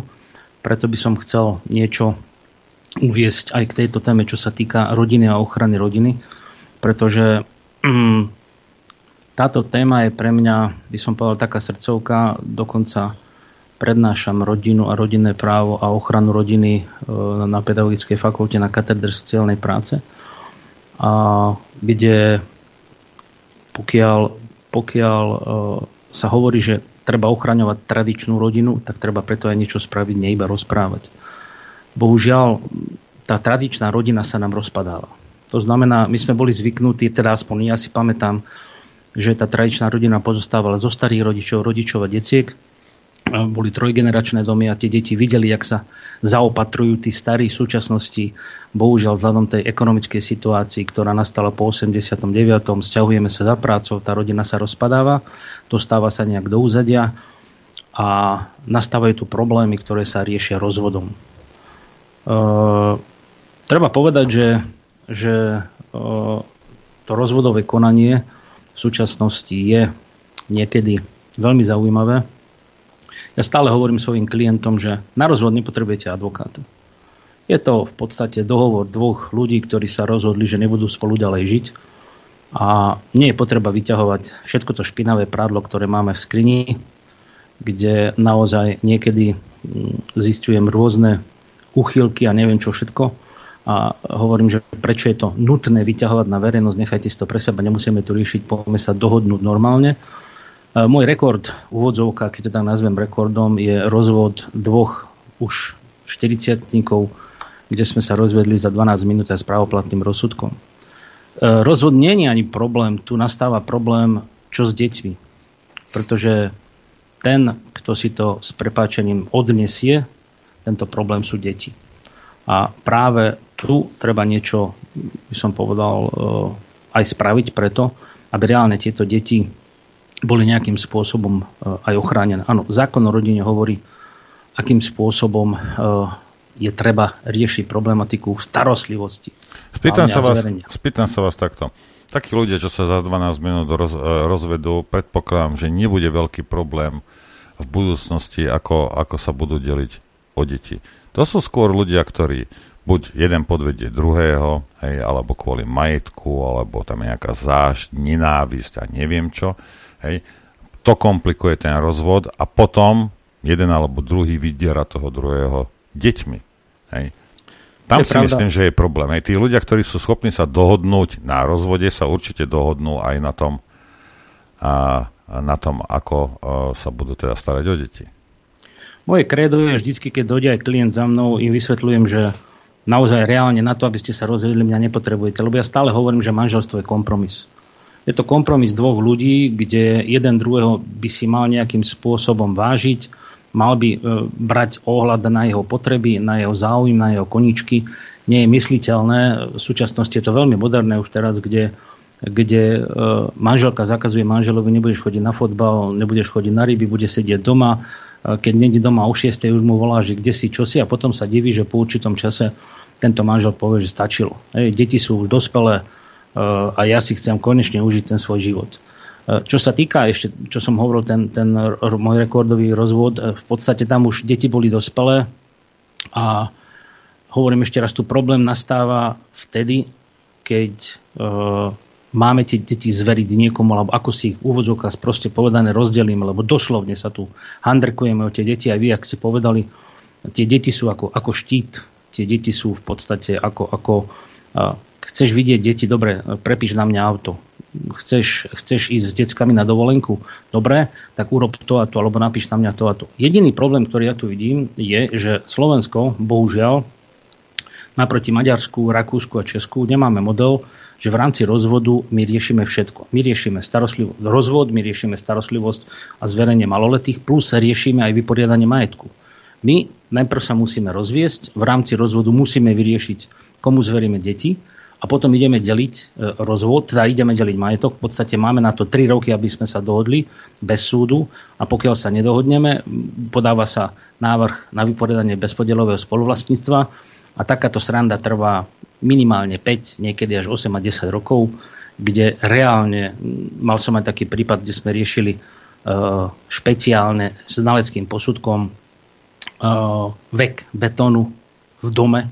Prosím vek betónu v dome, áno, pretože sme tvrdili, že to bol starší dom, ktorý, ktorý získal klient ešte od rodičov a išli sme tam dokazovať, že ten betón bol z roku 1963. Aj, aj takéto stupidity riešime. My riešime garniš z roku 1985, ktoré majú historickú hodnotu a ľudia sú ochotní sa hádať o takéto, o takéto maličkosti, ktoré v podstate nemajú žiadnu, žiadnu cenu a, a pritom, keď sa ohodnocujú, tak sa divia že sa musia platiť predávky na znalecké skúmanie, kde znalec skúma zariadenie treba z toho bytu. A, a týmto sa navyšujú potom následne aj náklady, ktoré sú spojené s rozvodom. Toto sú, toto sú sami amatéri. To musíte robiť ako... Ja, ja som pred vyše 30 rokmi sme si zrušili BSM, aj normálne na súde. Tak. Ja nič nevlastním a od tej chvíli posluchám ženu na slovo. Hej. Nevymýšľam, nerobím je somariny, neožieram sa, nelietam za frajerkami, nič, nič, nič. Normálne som poslušný, som jak, jak taký baránok. Veď toto by sa mal každý skúšať. Hej. Takú máš no. motiváciu nevymýšľať somariny kamaráde, že... Hej, takto to treba urobiť. Či je? Áno, je, takto, takto sa to robí. Uh, určite, určite by bolo dobré, keby sme zaviedli, o čom sa bavilo v predmanželských zmluvách, kde reálne by sme si... A toto funguje na Slovensku? Nie. U nás takéto neexistuje predmanželská zmluva. A prečo to nie je? No lebo to nebolo zavedené. Si zoberte, že... No počkajte, počkajte, ja... počkajte. Ja chápem, no? že za Komančov to nebolo zavedené ani, no. ani po... Ale teraz proste niektorí ľudia majú obrovské majetky. Hej? Áno. Hej, a, a, a, a proste sa da, zoberte si ten, ten chudák, povedzme Boris Kolár, hej, jak by, kto, jak by k tomu prišiel, čo podedil po týchto mafiánoch, teda, čo bolo na ňo prepísané. No, že, mu to nejaká, že mu to nejaká žena zobere, hej? nezabúdajte, že do, do BSMK nepatria dary. To znamená, pokiaľ som ja počas manželstva darom nadobudol nejaký majetok, netýka Aha. sa to mojej manželky. To som nevedel. No, vidíte. Takže e, potom sa divíme, že, že pri rozvodoch alebo pri, pri vyspodaní BSM zrazu sa vyťahujú rôzne darovacie zmluvy, zrazu sa vyťahujú zmluvy o požičkách, o ktorých vaša manželka vôbec nemusí, nemusí vedieť, uh-huh. že vy ste si požičali od Adriana milión eur. Uh, ktoré Adrian použil na, na výstavbu toho majetku, alebo na zveladenie toho majetku, alebo na dobudnutie určitej, určitej časti majetku. Dobre, ale toto, toto, sú, toto sú všetko veci, ktoré obchádzajú nejakým spôsobom ten zákon. Prečo sa nedá ten zákon robiť e, priamo čiary? No, spýtajte sa, prečo od roku 1990 sme x krát e, opravovali občianský zákonník, rozprával sa, čo všetko budeme mať nový občianský zákonník, tak ako spravili Češi, my ho bohužiaľ nemáme. A práve, práve tam e, Česi urobili tu, vrátili sa k tomu pôvodnému rakúsko-uhorskému modelu, že áno, pokiaľ sa delíme, alebo rozvádzame, tak tam delíme všetko. Je to stres. Si predstavte, že vy sa rozvediete, plujete na seba síru a teraz znova sa máte stretávať, kde, kde sa do, doslovne niektorí handrkujú o lyžičky, e, kde mal som, mal som prípad, kde, kde e, došli rodičia a tvrdili, že oni tento dom postavili svoje cére a pani Zudkynia povedala, že nech dobre, tak nech určia, ktorú stranu steny postavili pre dceru a ktorú stranu pre manžela, teda pre, pre zaťa. Potom sme sa tam bavili o cirkulárke, ktorú postavil strýko a použil motor z pračky Romo z roku 1980 a proste takéto v úvodzovkách somariny, ktoré trvajú strašne dlho, zbytočne dlho. A zase na to doplácajú deti, pretože deti sú naozaj reálne používané väčšinou zo strany manželiek, ako teda bývalých manželiek alebo matiek, ako, ako určité, určité, by som povedal, e, ako rukojemníci. Spýtam sa vás uh, takto, pán doktor. Je možné legislatívu tak upraviť, aby uh, nebol priestor na tieto kraviny? Na tieto pomstichtivé somariny, ktoré si robia jeden druhému a samozrejme, že trpia iba deti. Ja si myslím, že áno. Ja som mal jeden... A veľmi... je, bola tam chuť niekedy, alebo je chuť nieko, aby, aby sa tá toto urobil? Tá chuť je, ja si problém? pamätám, uh, problém, uh, tu je vôľa. Chuť ani nie, ale vôľa. Hej, následne sa tomuto venovať, lebo vždycky sú dôležité veci. Uh, ono v rôznych programových vyhláseniach vlády a neviem, kade tade sa hovorí, že áno, ideme sa venovať tej tradičnej rodine, budeme, budeme ochraňovať tú tradičnú rodinu, ale aj toto do toho patrí. Ja som mal jeden veľmi zaujímavý prípad, kde sa rozvádzali rodičia a oni sa dohodli na striedavej starostlivosti. To je tá jedna forma, kde ja to volám cigánsky spôsob, keď si odozdávame deti niekde na hranici okresov a kade tade. A tu sa rodičia dohodli, že v tom dome, ktorý je ich, budú bývať deti a oni si zabezpečia samostatné bývanie a oni dochádzali do toho domu. Čiže my sme to dieťa to nevytrpli z toho jeho prostredia, hm. Pretože tu najväčší problém je, že jeden týždeň to detsko je u otca, alebo dvojtýždňové podľa toho, jak sa striedajú, druhý týždeň je u, u mami a teraz nikde to dieťa nemá domov. Pretože vie, že za dva týždne sa bude musieť zbaliť a ide. Ja to chápem, ale počkajte, počkajte, ale uh, na toto potrebujete peniaze na takéto riešenie. Toto chudobní ľudia nezvládnu takúto vec. To by ste sa divili. Aj?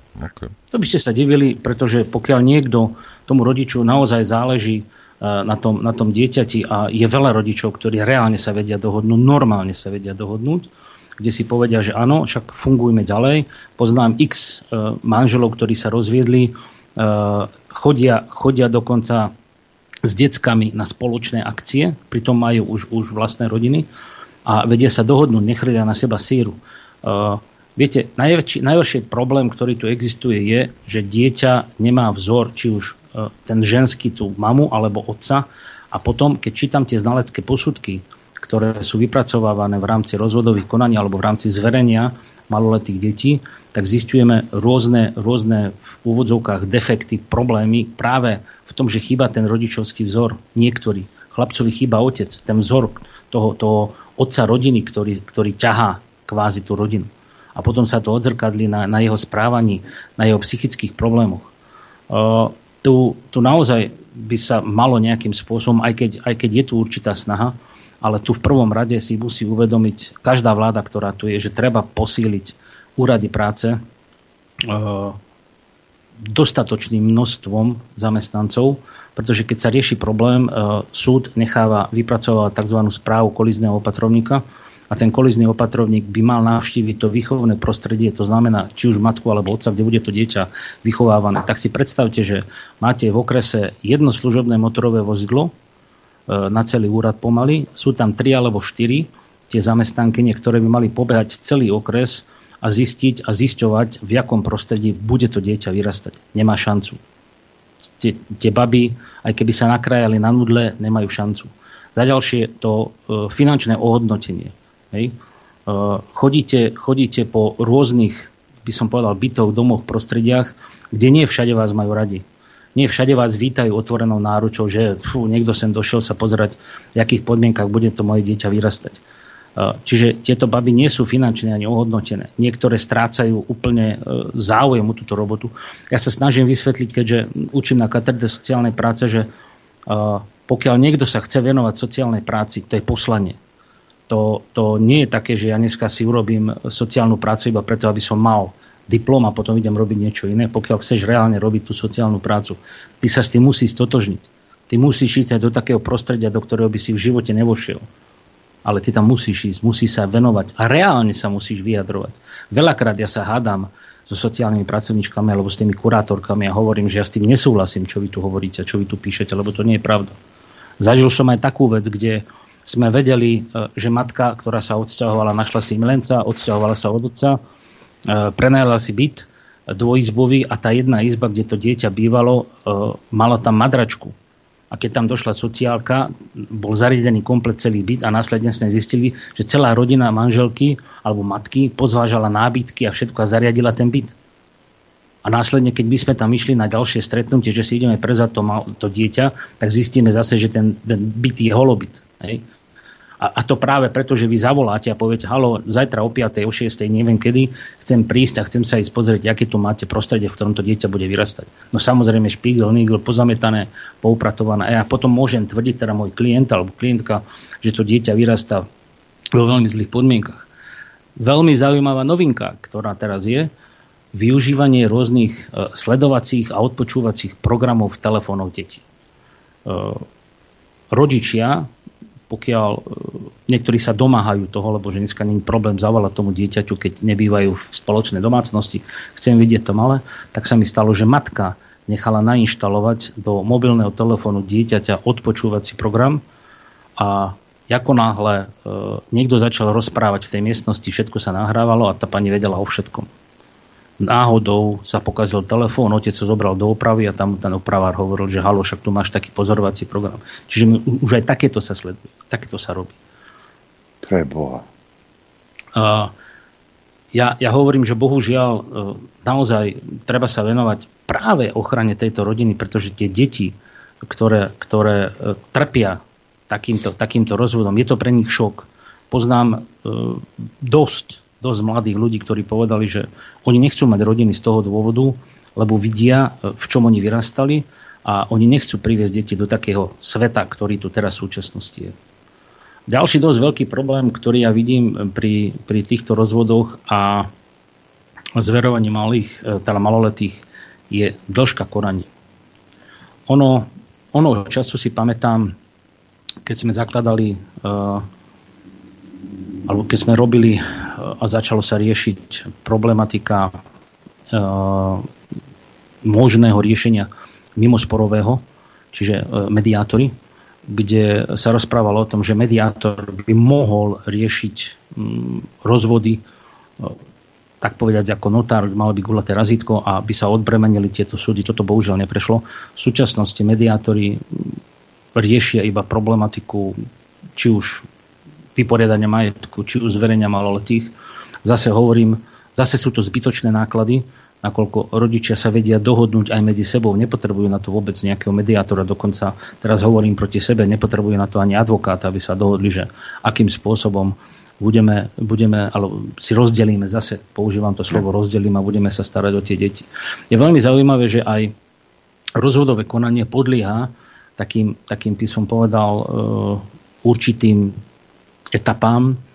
Prvá tá etapa začína 1.1. E, nasledujúceho nového roku, keď e, sa mi stáva, že už 1. alebo 2. mi niekto volá, že sa ide rozvádzať a veľmi ťažko mu, sa mu snažím vysvetliť, že do 15. januára asi ťažko, pretože to nevyriešime nič, čo treba, čo treba k tomu všetko zohnať. Čiže po sviatkoch si poviete, stačilo dosť, ja odchádzam, idem si upratať svoj život a pokúsim sa, pokúsim sa žiť niečo nového. No, potom nasleduje druhá etapa, to je okolo Veľkej noci, to je to isté.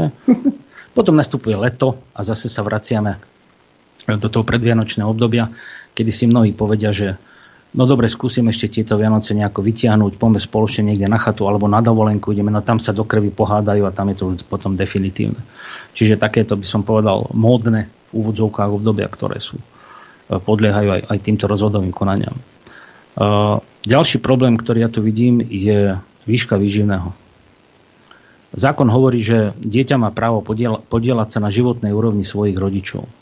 To znamená, aký má príjem môj rodič alebo moji rodičia, tak e, je taký, by som povedal, postup alebo, alebo ustalená prax, že zhruba 25 e, až 30% vášho platu sa používa na výživné celkovo, to znamená, koľko máte deti. E, je strašne veľa špekulantov rodičov, hlavne oteckov, ktorí tvrdia, že, jak by som to slušne povedal, matke e, našich detí alebo mojich detí žiadne peniaze dávať nebudem. A keď sa im snažíme vysvetliť, že to nedávaš matke, ale však to dávaš svojmu decku na tú tvoju výchovu, tak v žiadnom prípade vymýšľajú rôzne zmeny, zmeny povolaní, vymýšľajú e, to, že si dávajú potvrdenia, aký majú príjem. Potom je zaujímavé, že dojde otecko, má na nohách krokodilie topánky, na krku reťazku e, typu psia reťaz, dojde na Mercedes a tvrdí, že to má všetko požičané, že majú iba minimálnu mzdu alebo je nezamestnaný dokonca. On vlastne nič. A u takéhoto človeka potom nejakým spôsobom určiť výživné, to nie je problém, pretože zákon hovorí, že je možné nejakým spôsobom, ale vymôcť to výživné je obrovský problém. Ja považujem za dosť veľkú chybu, že my, my zatvárame ľudí, ktorí neplatia výživné. Ja by som ich nezatvoril, pretože si myslím, že je dostatok uh, miest, kde by si mohli eventuálne odpracovať toto výživné. Zoberte si, e, Slovensko je väčšinou dosť veľkej časti polnohospodárska oblasť. Tie, tie sezónne práce, nemá kto zbierať úrodu jablk, nemá kto pracovať na melónových plantážach a tak ďalej. Prečo by si to otecko nemohol odpracovať? Takto si on sadne pekne do basy, má tam teplo, trikrát denne stravu, pozera televízor, sprchuje sa. Ja ho živím. Však. Áno, my ho živíme, my ho živíme v podstate. No, no ale... on povie, že on nemá príjem a zaplatíte 30% životného minima, čiže tomu decku posielame nejakých 60 alebo 70 eur, ktoré by mal hej, posielať, ale on neposiela. Následne tá matka má problém, pretože musí zažiadať zažiadať to náhradné výživné. Hej. Aj keď sa to náhradné výživné, chvála Bohu, upravilo už teraz, e, by som povedal, k lepšiemu, jednoduchšiemu spôsobu nadobudnutia, aj tak je to iba problém, pretože ten otec vôbec neprispieva už sa stáva, že ani matky v podstate. Pane Smery, ale a, jak, rozumiete, ale teraz my to môžeme otočiť. Môžeme to otočiť tak, že jak ste vraveli ten prípad, že to dieťa spalo niekde na madraci, že ten chlap povedzme platí, hej, a na to dieťa sa nie, proste tá matka utratí tie veci na seba, alebo na milenca, alebo ja neviem na čo. No, Viete, a to, tomu dieťaťu sa to nedostane, hej. No a prečo, viete, lebo teraz, teraz to teraz mi napadlo, hej, a, a nebrám, že to je najlepší nápad, ale napríklad, možno mi bolo najlepšie, že proste, uh, aby, dobre, matka má dieťa, tak otec nech platí teda tie veci, ak, ak jej nedôveruje, lebo to bude asi problém najväčší, aj, že si kúpi nové čižmy a neviem čo. tak nech platí tomu dieťaťu tie veci, ktoré proste to dieťa, rozumiete, že tak nech mu kupuje oblečenie do školy, krúžok a ja neviem čo, a nech platí takéto veci, čo nepôjde matke cez ruky. No, vítajte v klube. Prečo? Uh, pretože to sú prostriedky, ktoré sú použité na styk s maloletým. To nie je výživné. To znamená, že otec aj keď kúpi, toto máme mnohokrát problém, že otec e, nakúpi tomu maloletému oblečenie jarné, zimné, letné. Hej, vy ne, nemyslíte na to, že budete potrebovať nejaké potvrdenie, však neodkladávate si potvrdenie, už teraz niektorí áno. A následne vždycky zákon hovorí, že keď sa zmenia pomery, je možné žiadať to zvýšenie výživného. A väčšinou je to na začiatku školského roka, väčšinou keď dieťa postupuje do vyššieho ročníka, proste keď má nejaké, nejaké možnosti, že chce chodiť na nejaký kružok, ktorý treba platiť, tak v tomto prípade žiadajú o zvýšenie. A e, moji klienti alebo klienti vo všeobecnosti sa snažia poukázať na to, však, však nakúpim tomu decku oblečenie, však ja som tomu decku kúpil, ja neviem, nové papuče, vždycky keď sa stretneme, idem mu niečo kúpiť, alebo mu dám 10 eur, 20 eur, mimo to, e, čo mu posielam pravidelne na účet tej matky, ktoré musím platiť, ale bohužiaľ toto sú prostriedky, ktoré sú použité na styk s tým maloletým. Ono iné, keď, keď e, súd nariadi, aby ste pre to dieťa vytvárali úspory. V tomto prípade je založený alebo je vytvorený špeciálny účet, kde časť toho výživného odchádza na sporiaci účet toho maloletého a pokiaľ matka chce použiť takéto prostriedky, musí vždy požiadať súd, že na čo, na čo používa. Však toto je, do, toto je do, podľa mňa rozumná vec, áno, nie? No ja, ja to tiež takto navrhujem klientom, pokiaľ je tam nejaké to vyššie výživné, alebo povie, že áno, chce mať nejaký sporiaci účet a chcel by tomu decku nejaké životné, životné poistenie alebo to sporenie, kde sa vytvára. Ale zase my sme, my sme u, u problému, že ste hovorili, že, že matky používajú peniaze. Zase, kto vidí, ako to dieťa vyzerá? Škôlka, školy, lekári. Pokiaľ vidíme, že to dieťa je zanedbávané, veľmi, veľmi ťažko pani učiteľka čes vidím kam poukáže na to a zavolá sociálku, že halo, mám tu decko, ktoré chodí špinavé, soplavé, zanedbané, hladné a pritom vieme, že otec prispieva alebo sa chodí informovať a jednoducho, jednoducho nie je tu ochota zakročiť do toho. Ja nechcem mať problémy, nech si to vyriešia oni medzi sebou. Ja mám dostatok problémov, prečo by som to mal riešiť? Aj tuto je ten problém, kde, kde my prehliadame v podstate a nechceme to vidieť. To je to isté ako pri domácom násilí. E, to decko má na sebe modriny, e, vidíme, že, že nejak čudne sa správa, ale nikto sa neozve. Že by povedal, zase hovorím, čes výnimkám, kde sa to začína riešiť. Školy majú samotné problémy. Ja teraz e, absolvujem takú šnúru prednášok v rámci projektu Európskej únie, kde, kde hovoríme o, o násilí. A ja keď vidím, ako sa správajú tie deti zo základných škôl k tým učiteľkám, tam neexistuje žiadna autorita. Ja by som teraz, ja keby som mal byť učiteľom v základnej škole, asi by ma zavreli za týranie, pretože tam absolútne nejaká, nejaká úcta k tej autorite, že je, to, že je to pani učiteľka. Však aj vy si pamätáte, že my keď sme išli do školy a došla nejaká autorita, nejaká pani učiteľka v našej základnej škole, tak iba sme pozerali a bali sme sa nadýchnuť. Dýchať som sa bál. No, dneska, to je, to je hrôza. A, a preto sa nie ani diviť, že niekedy, niekedy samotní tí pedagógovia e, si povedia, že oni majú dostatok problémov, prečo by mali ešte riešiť tam tento problém. Ani nevedia, čo majú robiť.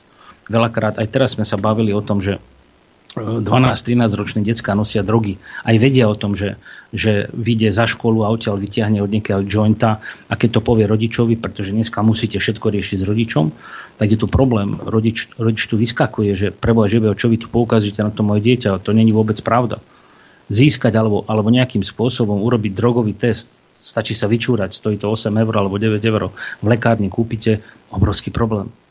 A pritom tie drogy sa stávajú bežnou súčasťou na základných školách toto je ten problém, ktorý tu je. A práve ja hovorím, že nám tu zlyháva výchova v základných školách, ale celé to v základných a iných zariadeniach a samozrejme celé to pochádza z rodiny, kde uh, jednak tá ekonomická situácia núti rodičov viac pracovať, mať viac zamestnaní, venovať sa skôr tomu zabezpečeniu toho, toho života, zaplateniu hypotéky, proste, proste zabezpečiť tú rodinu a potom niekedy nemajú čas na tie deti. Ja neviem, keď idete treba niekedy do reštaurácie, pozrite sa, keď sedí rodina, čo sa deje. Všetci majú vytiahnuté telefóny, a pozerajú do telefónov miesto toho, aby sa bavili medzi sebou, keď majú trošku toho času. A tuto by trebalo v tomto niečo spraviť, e, kde, kde naozaj reálne by mali zakázať, e, omedziť, alebo neviem, ak by sa to dalo spraviť vôbec, aby na takýchto verejných miestach e, sa vôbec nepoužívali telefóny alebo obmedziť používanie tých telefónov. Ja viem, že je, to, že je to science fiction, ale určite niečo takéto bude treba spraviť. Ale bohužiaľ toto sa nedieje. Hm. Bolo by zaujímavé, keby niektoré reštaurácie, ale kto by si to lajzol však, no, keby, jasné, keby jasné, si dala jasné. také, že áno, chceš sa u nás na večere, tuto je skrinka, tu si odložíš telefon. Každý jeden z vás. No, niektoré triedy, niektoré triedy to už zavádzajú, že decka, decka keď vchádzajú do triedy... Však škola je jedna vec, ale reštaurácia je úplne iná vec. Však. jasné, jasné, ja hovorím o výchovnom prostredí. Viete, to dieťa stále má nejaký vzor a pozera sa na nejaké vzory.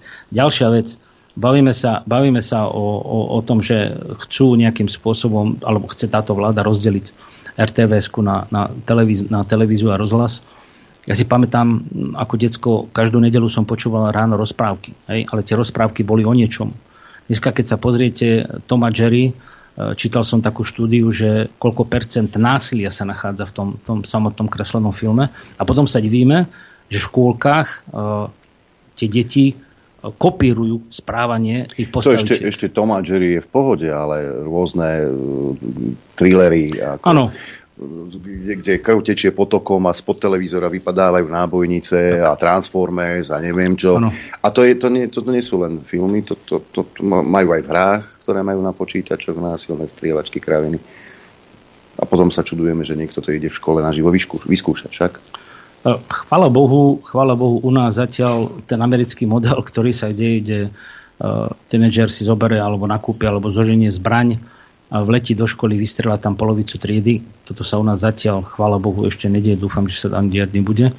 Ale uh, tie vzory naozaj reálne sú a, a pokiaľ, pokiaľ sa tie decka dostanú aj k airsoftovým zbraniam a strieľajú po sebe a považujú to za normálne, hej, tak takisto tu si myslím, že tu by trebalo niečo s tým spraviť v tomto smere.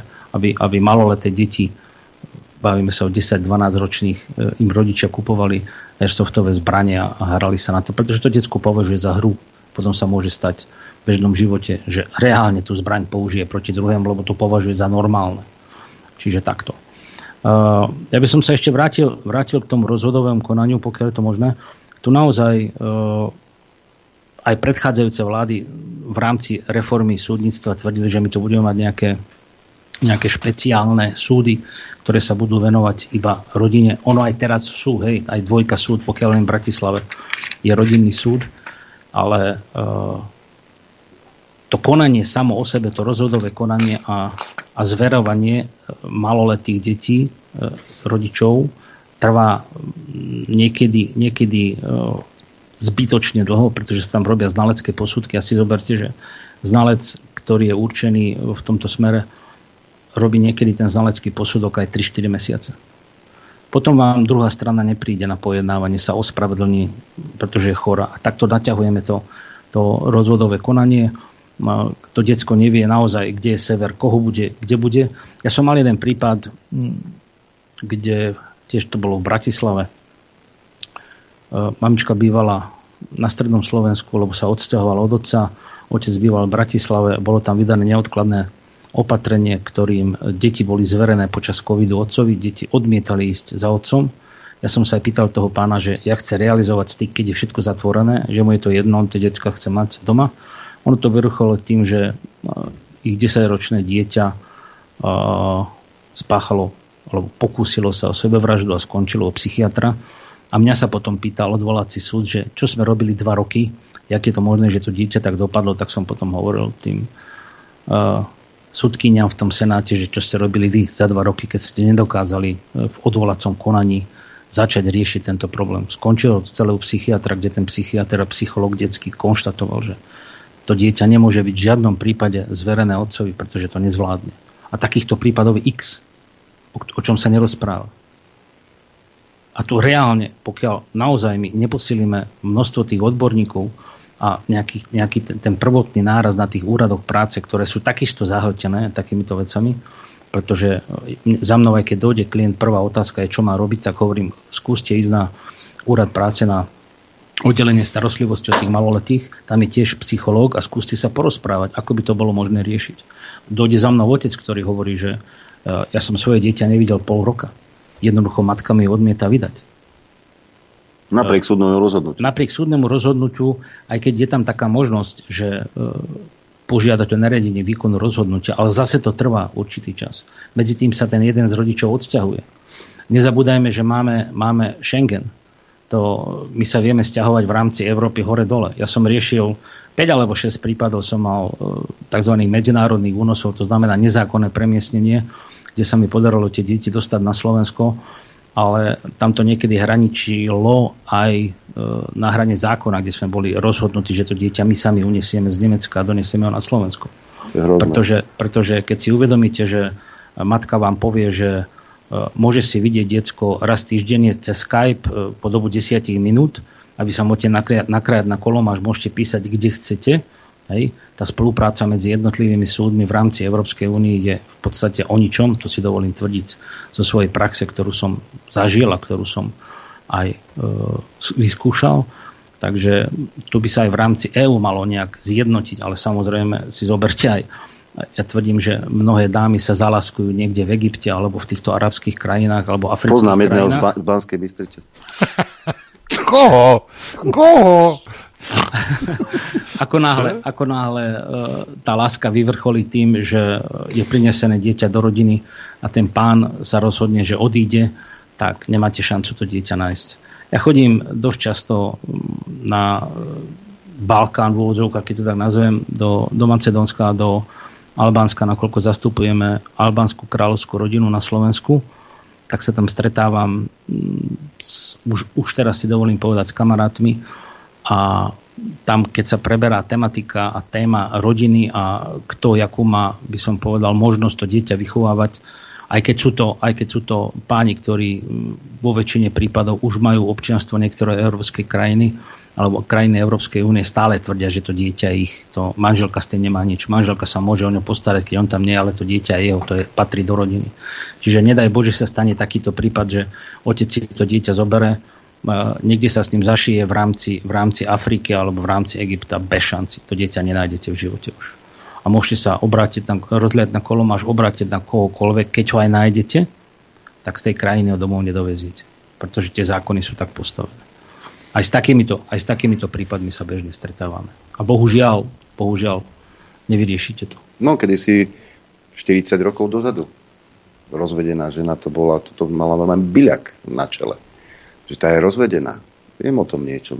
Naši sa rozviedli. Aj na mňa sa pozeralo cez prsty v tej dobe. Dnes je to už normálne. A stále, stále sa na teba pozerám. Oh. To len ty.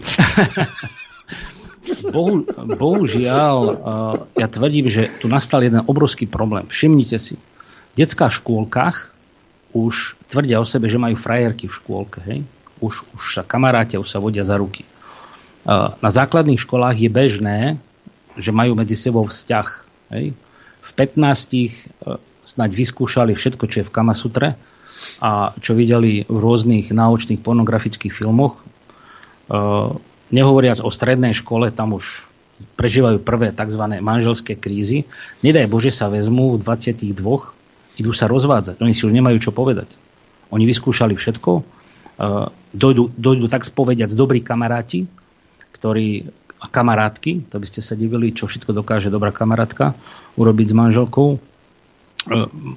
Obidvaja máte rovnaké povinnosti, manžel nech sa stará, však ty cez víkend, prečo by si nemohla ísť na diskotéku, prečo by si nemohla ísť tam, áno, určite, že áno, prečo nie, ale nie, nie každý týždeň. A potom to končí tým, že jednoducho si buď nájdu niekoho, alebo e, tá druhá strana si povie, že stačilo. A tu nastáva tá, tá prvot, aj tu nastáva tá prvotná príčina, preto sa rozpadávajú tieto. Ale aj, pán doktor, nie je to aj tým náhodou, to, to je moja teória, neviem, ale že žijeme takú dobu, akú žijeme, mnohí majú dve zamestnania, tá komunikácia medzi tými manželmi je takmer nulová, prakticky sa obmedzuje len na tú, na, na, na tú technickú vec, kto kedy zavedie, zavezie do škôlky, do školy, na krúžok a to je celé, potom padnú obidvaja dole nosom, komunikácia, spoločné aktivity, na ktoré nemajú čas. Tí ľudia potom ako keby od seba odchádzali, sa odsudzovali a každý si potom žije vo svojom svete. Či? Sami. Položme si otázku, predbehol si Adrian, položme si otázku, koľko hodín trávime v zamestnaní, teda na pracovisku, a koľko hodín trávime spoločne s rodinou alebo s manželkou. Uh, niekedy, uh, pokiaľ naozaj reálne máš dve zamestnania alebo máš také náročné zamestnanie, či už fyzické alebo, alebo pracuješ s tou hlavou, že dojdeš domov a jednoducho nemáš náladu sa baviť s tou stranou, protistranou. Pozdravujem pani manželku. Čiže Pozná to, hej. Aj, aj mne sa veľakrát stane, že ja, ja jednoducho dojdem domov, pozdravím a skôr sa porozprávam so svojím psom Igorom, pretože ten mi neodvráva a manželka už tedy vie, že netreba nič riešiť. Čiže tu nastáva ten problém e, tej vzájomnej komunikácie, ak si povedal. Hej. A potom ďalší problém. Na tom pracovisku, keďže trávime uh, väčšinu toho dňa, máme tam rôznych fešných kolegov, kolegyne, ktoré sú nezadané, tak povediac. Atraktívne. A hľadajú takisto svoje uplatnenie v tom živote, že treba si niekoho nájsť. Vznikajú rôzne vzťahy, ktoré potom vyvrcholia neveru a koniec tej nevery potom naozaj reálne je to, že sa to manželstvo, alebo ten vzťah, lebo my sa tu nemusíme baviť vyslovene iba o manželoch, my sa tu bavíme aj o, o rodičoch spoločných detí, ktoré žijú na tzv. Moja neboha svokra to vždy hovorila, že nazvanú psiu knižku, kde, kde žijú neoddane, hej, teda myslím, že nemajú zavreté manželstvo, áno. A, a rozpadávajú sa tieto vzťahy. Tam je to ešte problematickejšie. Ja v tomto smere aj chápem m, mm, určitú časť e, našej spoločnosti, ktorá bojuje o to, aby boli zrovnoprávnení v tomto smere. Myslím osoby rovnakého pohľavia, ktorí, ktorí žijú v takýchto spoločných domácnostiach, že tu naozaj nastáva problém, ako vysporiadať potom ten spoločný majetok.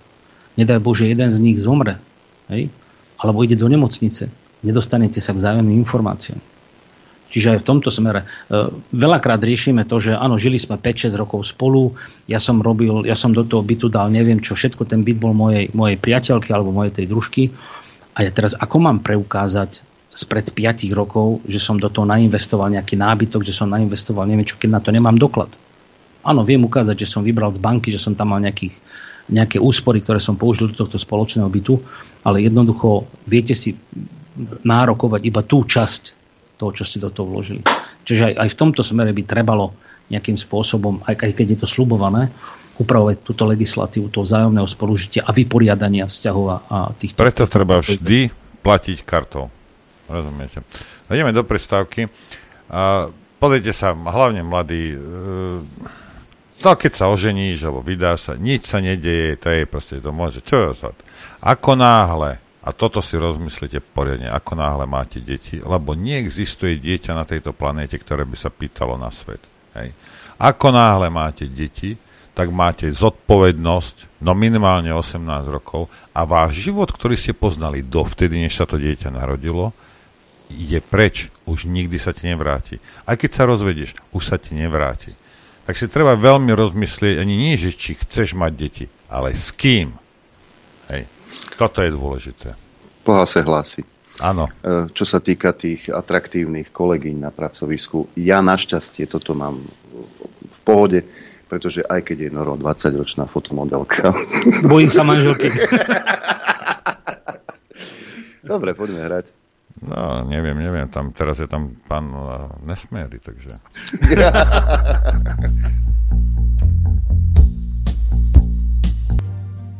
Chcete vedieť pravdu? My tiež. My tiež. Počúvajte Rádio Infovojna. Dobrý deň. Dobrý a... deň, pán Adrian, pán dobrý Štefan, deň. dobrý deň, prajem. Dobrý. Dobrý deň. Ja by, som, ja by som, keď dovolíte, nadviazal na tú vašu vetu, ktorú ste pred prestávkou hovoril, že, že najbližších 18 rokov budete mať problém, no milíte sa. A. Pretože a nielen vy, ale veľa, veľa aj mojich klientov si myslí, že pokiaľ to dieťa dosiahne 18 rokov, tak končí mi vyžovacia Som povinnosť. povedal minimálne. Veď vieme, Jasne. že niekto, Jasne. nie všetci majú hlúpe deti a niektorí chodia ešte aj na vysokú školu. Aj štyri si budú robiť niektorí jednu za Presne. druhou. A niektorí majú 40 a už robia 5. vysokú hey, školu. Hey. To sú tí väčší študenti. No. Nielen, nielen vysoká škola, tam je tá odkázanosť, lebo to dieťa môže mať zdravotné problémy. Čiže uh, vy ste povinní prispievať tomu dieťaťu uh, do tej doby, kým nie je samostatné o seba sa schopné postarať.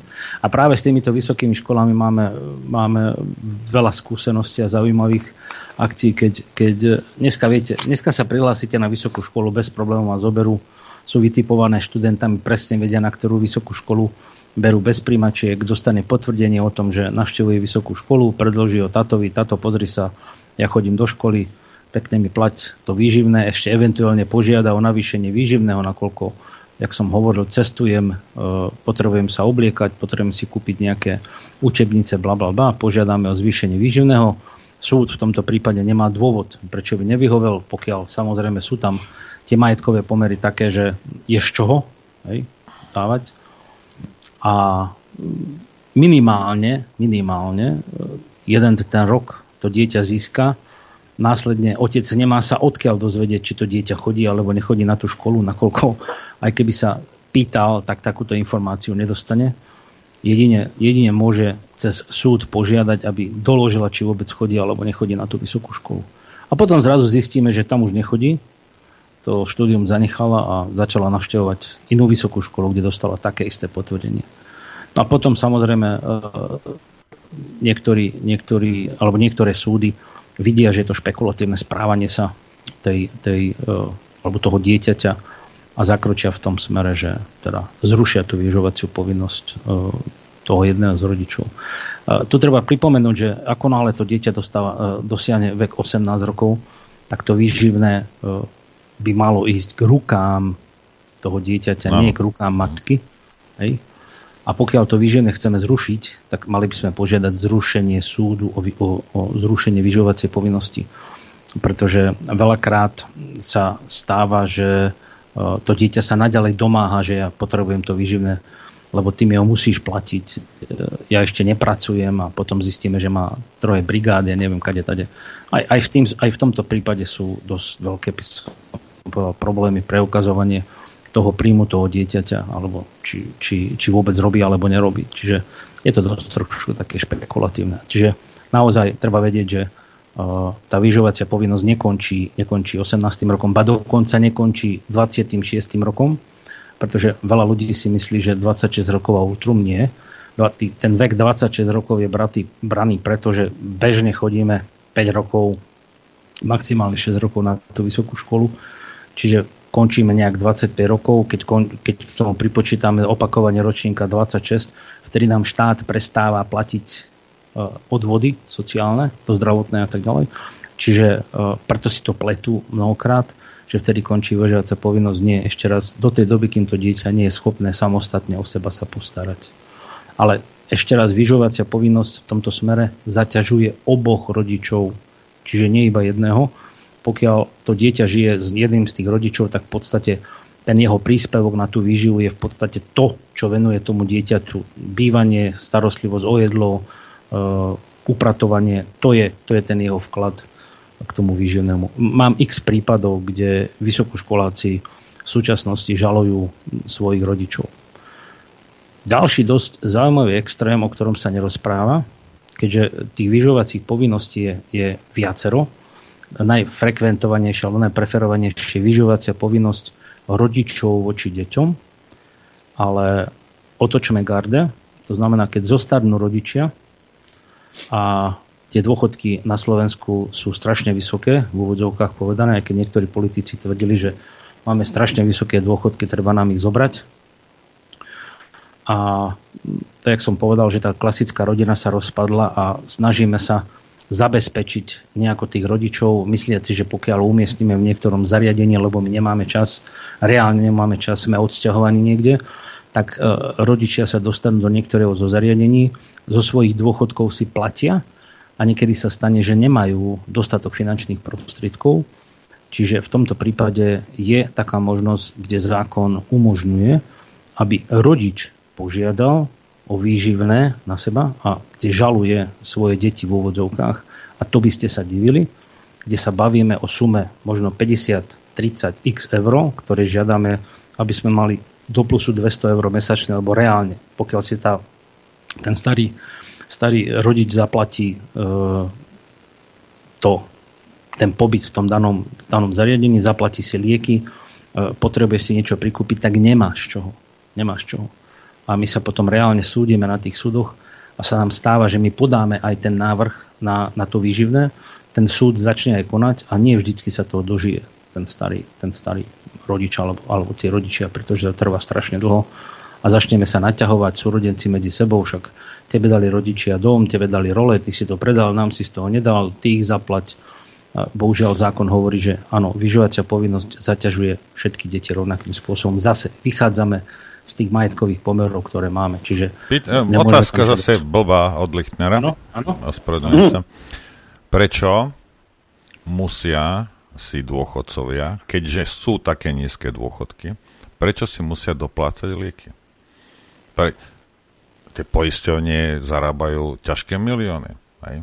Prečo buď poisťovňa teda dôchodcom nedá všetko, všetko proste v rámci toho poistného, alebo štát nedá. Prečo musí dôchodca niektorí 80 až 100 eur mesačne doplácajú na lieky, veľakrát zbytočné, čo im ten debil predpíše, len aby mal nejaké bonusy od farmaceutickej firmy.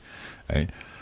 Prečo, prečo sa to proste z toho 400, 400, 500 eur dôchodku musí stovku vycálovať za nejaké lieky? My nie sme schopní sa postarať o týchto ľudí ako spoločnosť? No, v podstate, keď si zoberete ústavu, každý z nás má právo na bezplatnú lekárskú starostlivosť. A túto otázku si kladiem aj ja, nakoľko som diabetik a vždycky, keď idem k svojej diabetologičke a vypíše mi inzulín a lieky, tak väčšinou tam nechávam okolo 80 až 100 eur v tej lekárni. Sice je to, je to na 3-4 mesiace, ale treba zo svojho obvodného lekára som bol naposledy, keď som si predlžoval zbrojný preukaz a aj za, tu, za ten štempel a za to razítko som musel zaplatiť 70 eur, tak takisto sa pýtam, že tie moje odvody do, do zdravotného poistenia a do nemocenského poistenia, kde sú? Keďže na penku nechodím, neviem, kedy som bol naposled, dva roky dozadu som bol možno na penke, uh, obvodiakovi nechodím, lebo nevidím dôvod a k diabetologičke chodím 5 krát, 6 krát do roka. Kde sú tie peniaze? Na toto mi nedokáže nikto odpovedať. Čiže aj toto je ten problém, že reálne áno, Eh, ono, si pamätám, v 90. rokoch sa rozprávalo o tom, že nám založia účty v tých poisťovniach nemocenských, kde tie peniaze, ktoré ja nepoužijem na, ten, na, na to svoje mm, nejaké zdravotné problémy, že tie tam zostanú. No, samozrejme skutek. To teraz ich hľadáte, čo? Áno, ja vždycky vysvetľujem svojim študentom, že si predstavte, to je taký kotlík a to má strašne veľa dierok, hej? a teraz vy do toho sypete tie svoje love a tie, tie peniaze sa rozkotulajú, lebo, lebo tu platí nejaký solidárny systém, kde tí bohači prispievajú na tých chudobnejších, na tých chudobnejších, ešte na tých chudobnejších a v konečnom dôsledku tie peniaze proste nikde nevidím. Nevidím reálne. Čokoľvek, kam idete, čo chcete, za všetko si musíte zaplatiť. Takže áno, toto je ten problém, že spoločnosť sa nedokáže postarať o tých starých, ktorí, na to, ktorí sú na to odkázaní doslovne a pokiaľ ich aj dáme do takýchto zariadení, tak takéto zariadenia, pokiaľ si ich nezaplatia a nevedia zaplatiť, tak ich tam ani neumiestne. Pán Nesmieri, Potom... ja rada zase nevyžiadame. Keby ste si založili súkromnú zdravotnú poisťovňu, tie peniaze by ste videli. No to jasné, to Viete? mi je úplne jasné. No. No, to, to je ten, zase, zase sa bavíme o systéme, že niekto tu vymyslel tento systém, pre niekoho je to dobre. Hej? Ale ináč, koho, koho dneska napadne vypýtať si vašu uh, váš výpis z nemocenského poistenia od vášho obvodiaka, že, že ak, aké úkony boli na vás napísané. Nakoniec zistíte, že ste tam boli pomaly každý mesiac a dobre, že nemáte e, odrezanú nohu, lebo ste museli absolvovať neviem čo a tie peniaze boli použité na toto. Tak, kde vy ste povedali, že áno, niektorí lekári doslovne zneužívajú tento systém a e, vaše peniaze, alebo ten bodový, tie body si vypisujú na rôzne Pozrite karty. sa, uh mne stačí jediná vec na to, aby som vedel, že Slovensko je choré. Je v tej chvíli, keď nejaké dieťa potrebuje nejakú operáciu v zahraničí a poisťovňa nepreplatí a vyzývajú ľudia, aby zbierali vrchnáky od plastových fliaž. Rozumiete? Toto, veď toto je na hlavu postavené, veď toto je, toto je zverstvo najvyššieho stupňa. My sme chorá spoločnosť. Veď toto je hrozné toto. Uh, bohužiaľ, bohužiaľ je to tak a naozaj mňa tiež rôzne zbierky e, prekvapujú, kde, kde o, na jednej strane ja tých rodičov chápem, že potrebujú nejakým spôsobom nejakú drahú liečbu a, a nemajú z čoho, pretože svoje úspory, ktoré mali, tak minuli do tej základnej liečby, ktorá bola. poisťovňa nie je ochotná zaplatiť nejakú drahú liežbu. Bavme sa o onkologických pacientoch, bavme sa o rôznych operáciách, ktoré sú potrebné a tá poisťovňa to odmieta zaplatiť. Nemá z čoho. Jedine takúto zbierku. A potom, Možno... nedaj Bože, narazíte Áno? Možno keby to e, nezáležalo na ich ochote, ale bolo by to povinnosť, no, tak ano, takéto problémy nemáme, že? Presne, no. presne. Lebo, lebo viete, aj vy keď idete k lekárovi, tak vám povie, e, ja vám nemôžem predpísať tento liek, pretože toto balenie, e, vy na to nemáte nárok, pretože chodíte ku mne iba 3 4 krát do roka, ale keď si ho priplatíte, tak vám ho zaplat, tak vám ho predpíšem. Prečo? Prečo mi ho nemôže predpísať normálne? Však ja si platím, dodneska si platím E, to nemocenské aj zdravotné poistenie, tak prečo by som si mal ešte ďalej priplácať? Kde sú tie moje peniaze? To je tá otázka, ktorú si stále neustále kladiem a nikto mi na nedokáže odpovedať. Čiže, čiže a potom, potom, e, keď sme sa tu bavili, alebo na začiatku, keď ste sa bavili o, o tom pojme, že matky samoživiteľky, naozaj reálne tie matky samoživiteľky majú obrovský problém, lebo pokiaľ zarába niekde e, nejaký, nejaký, nejaký ten priemerný plat okolo 800-900 eur, hej, niekedy aj menej, pretože tie priemerné platy to je také veľmi zaujímavé. A ja som teraz zistil, že priemerný dôchodok je nejakých 600, neviem, 90 a furt sa pozerám na ten účet a chodí mi niečo iné zo sociálnej poisťovne. Takže ten priemer je naozaj taký, aký je. Čiže tie matky samoživoteľky v úvodzovkách naozaj, pokiaľ, pokiaľ nevyužijú všetky zákonné možnosti, čiže rôzne, ale zase sú to rôzne príspevky, pridávky na deti, E, žiadajú, žiadajú rôzne, rôzne prídavky, ktoré sú e, tá byrokracia okolo toho, čo je, to by sme sa divili. To je, to je niečo nenormálne. Niektorí rodičia odmietajú e, vôbec prejsť tým byrokratickým, byrokratickým toto... kým sa k tomu dostanú, pán, miesto toho, aby to bolo zákonne uzákonené, že áno, máš dieťa, ktoré má takéto a také potreby, tak máš nárok na to alebo na to. Nie, my musíme to otočiť, my musíme rôzne bumášky, stále platí Bumáška je, máš bumášku, máš to vybavené. Pán Nemáš Šmeri, ale ste dosť inteligentní na to, aby ste vedeli, že toto je urobené na schvál, aby to odradilo ľudí. Cieľom predstaviteľov štátu nie je pomáhať ľuďom. Na oko, áno, na papieri to je. Hej? A teraz tuto utekaj 3 km, prelesť cez, cez rieku a toto a, a 45 prekážok a potom možno dostaneš nejakú almužničku. Takto je to nastavené a všetci sú s tým nejakým spôsobom spokojní, dokonca aj vládna koalícia. Všetci. Všetkým to vyhovuje, viete. Určite, určite vy si pamätáte, nepamätám sa, jak sa volá ten film, ale keďže, keďže uh, sme približne plus minus bicykel rovnaké vekové kategórie, bol jeden veľmi zaujímavý americký film, kde takisto uh, pojednával o tom, že chlapec, chlapec mal nejakú leukémiu, proste niečo požiadal o liečbu. Poisťovňa mu to zamietla, medzi tým zomrel. A tam vysvetovali ten systém, že dojde 100 žiadostí, 100 žiadostí odmietnú, z tých 100 ľudí 10 eh, vypadne, lebo si povie, že on tej byrokracie nechce byť a ku koncu z tých 100 ľudí zostane 10, ktorým to už vyplatia. Hej. Toto ja hovorím aj svojim klientom, že stále sa treba odvolávať, stále sa treba domáhať to poistného plnenia. Eh, ja som mal raz jeden spor, kde sme riešili eh, v Bratislave jednu haváriu, a chcel som sa dohodnúť so zástupcom kooperatívy. On mi povedal, že on sa dohodnúť nechce, pretože nevidí dôvod. A v konečnom dôsledku po 5 rokoch to tak či tak zaplatili. Ale stále, stále niečo nové chceli, niečo nové chceli. A toto je, toto je to, že naozaj reálne vy musíte vydokladovať pomaly, pomaly je to, že dýchate, aby ste sa dostali k nejakým peniazom. Existuje také e, anglické porekadlo, že škripajúce koleso dostane prvé, bude prvé naolejované. Hej, a toho sa treba držať. Áno, presne, presne.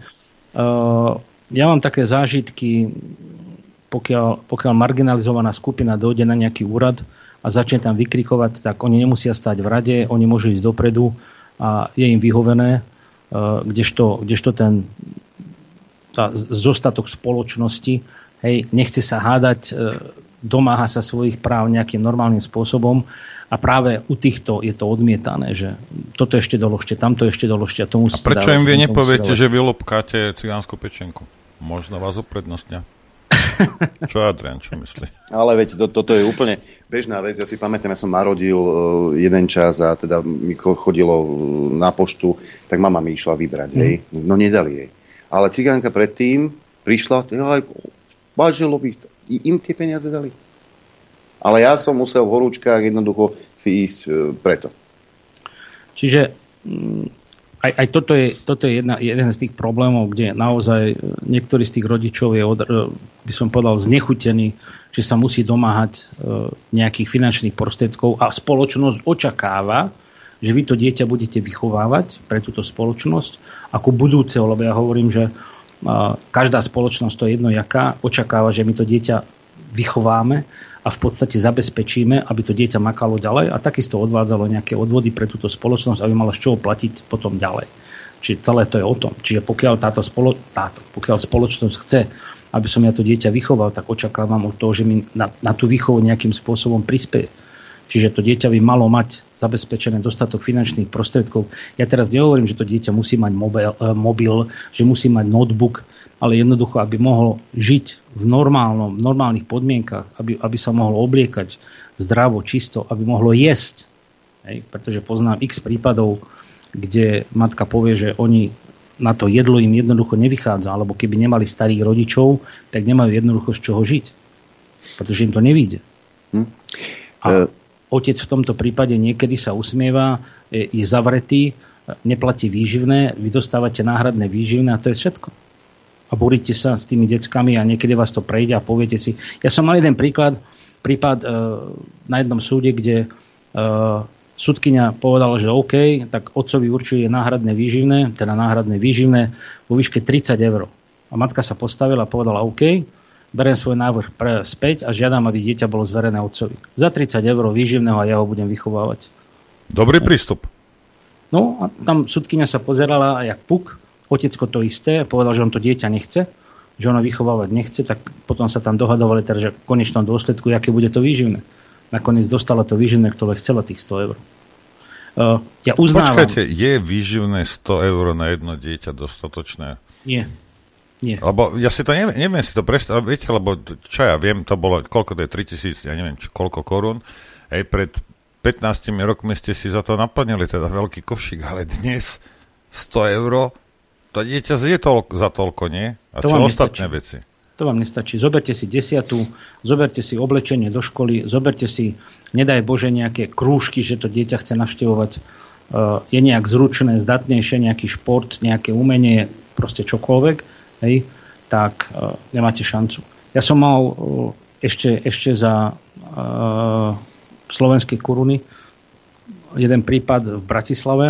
Otecko pracoval, tuším, on bol tretí alebo štvrtý človek v tej štátnej firme, ktorá riešila telekomunikácie, zarábal nejakých 130 či 140 tisíc slovenských korún.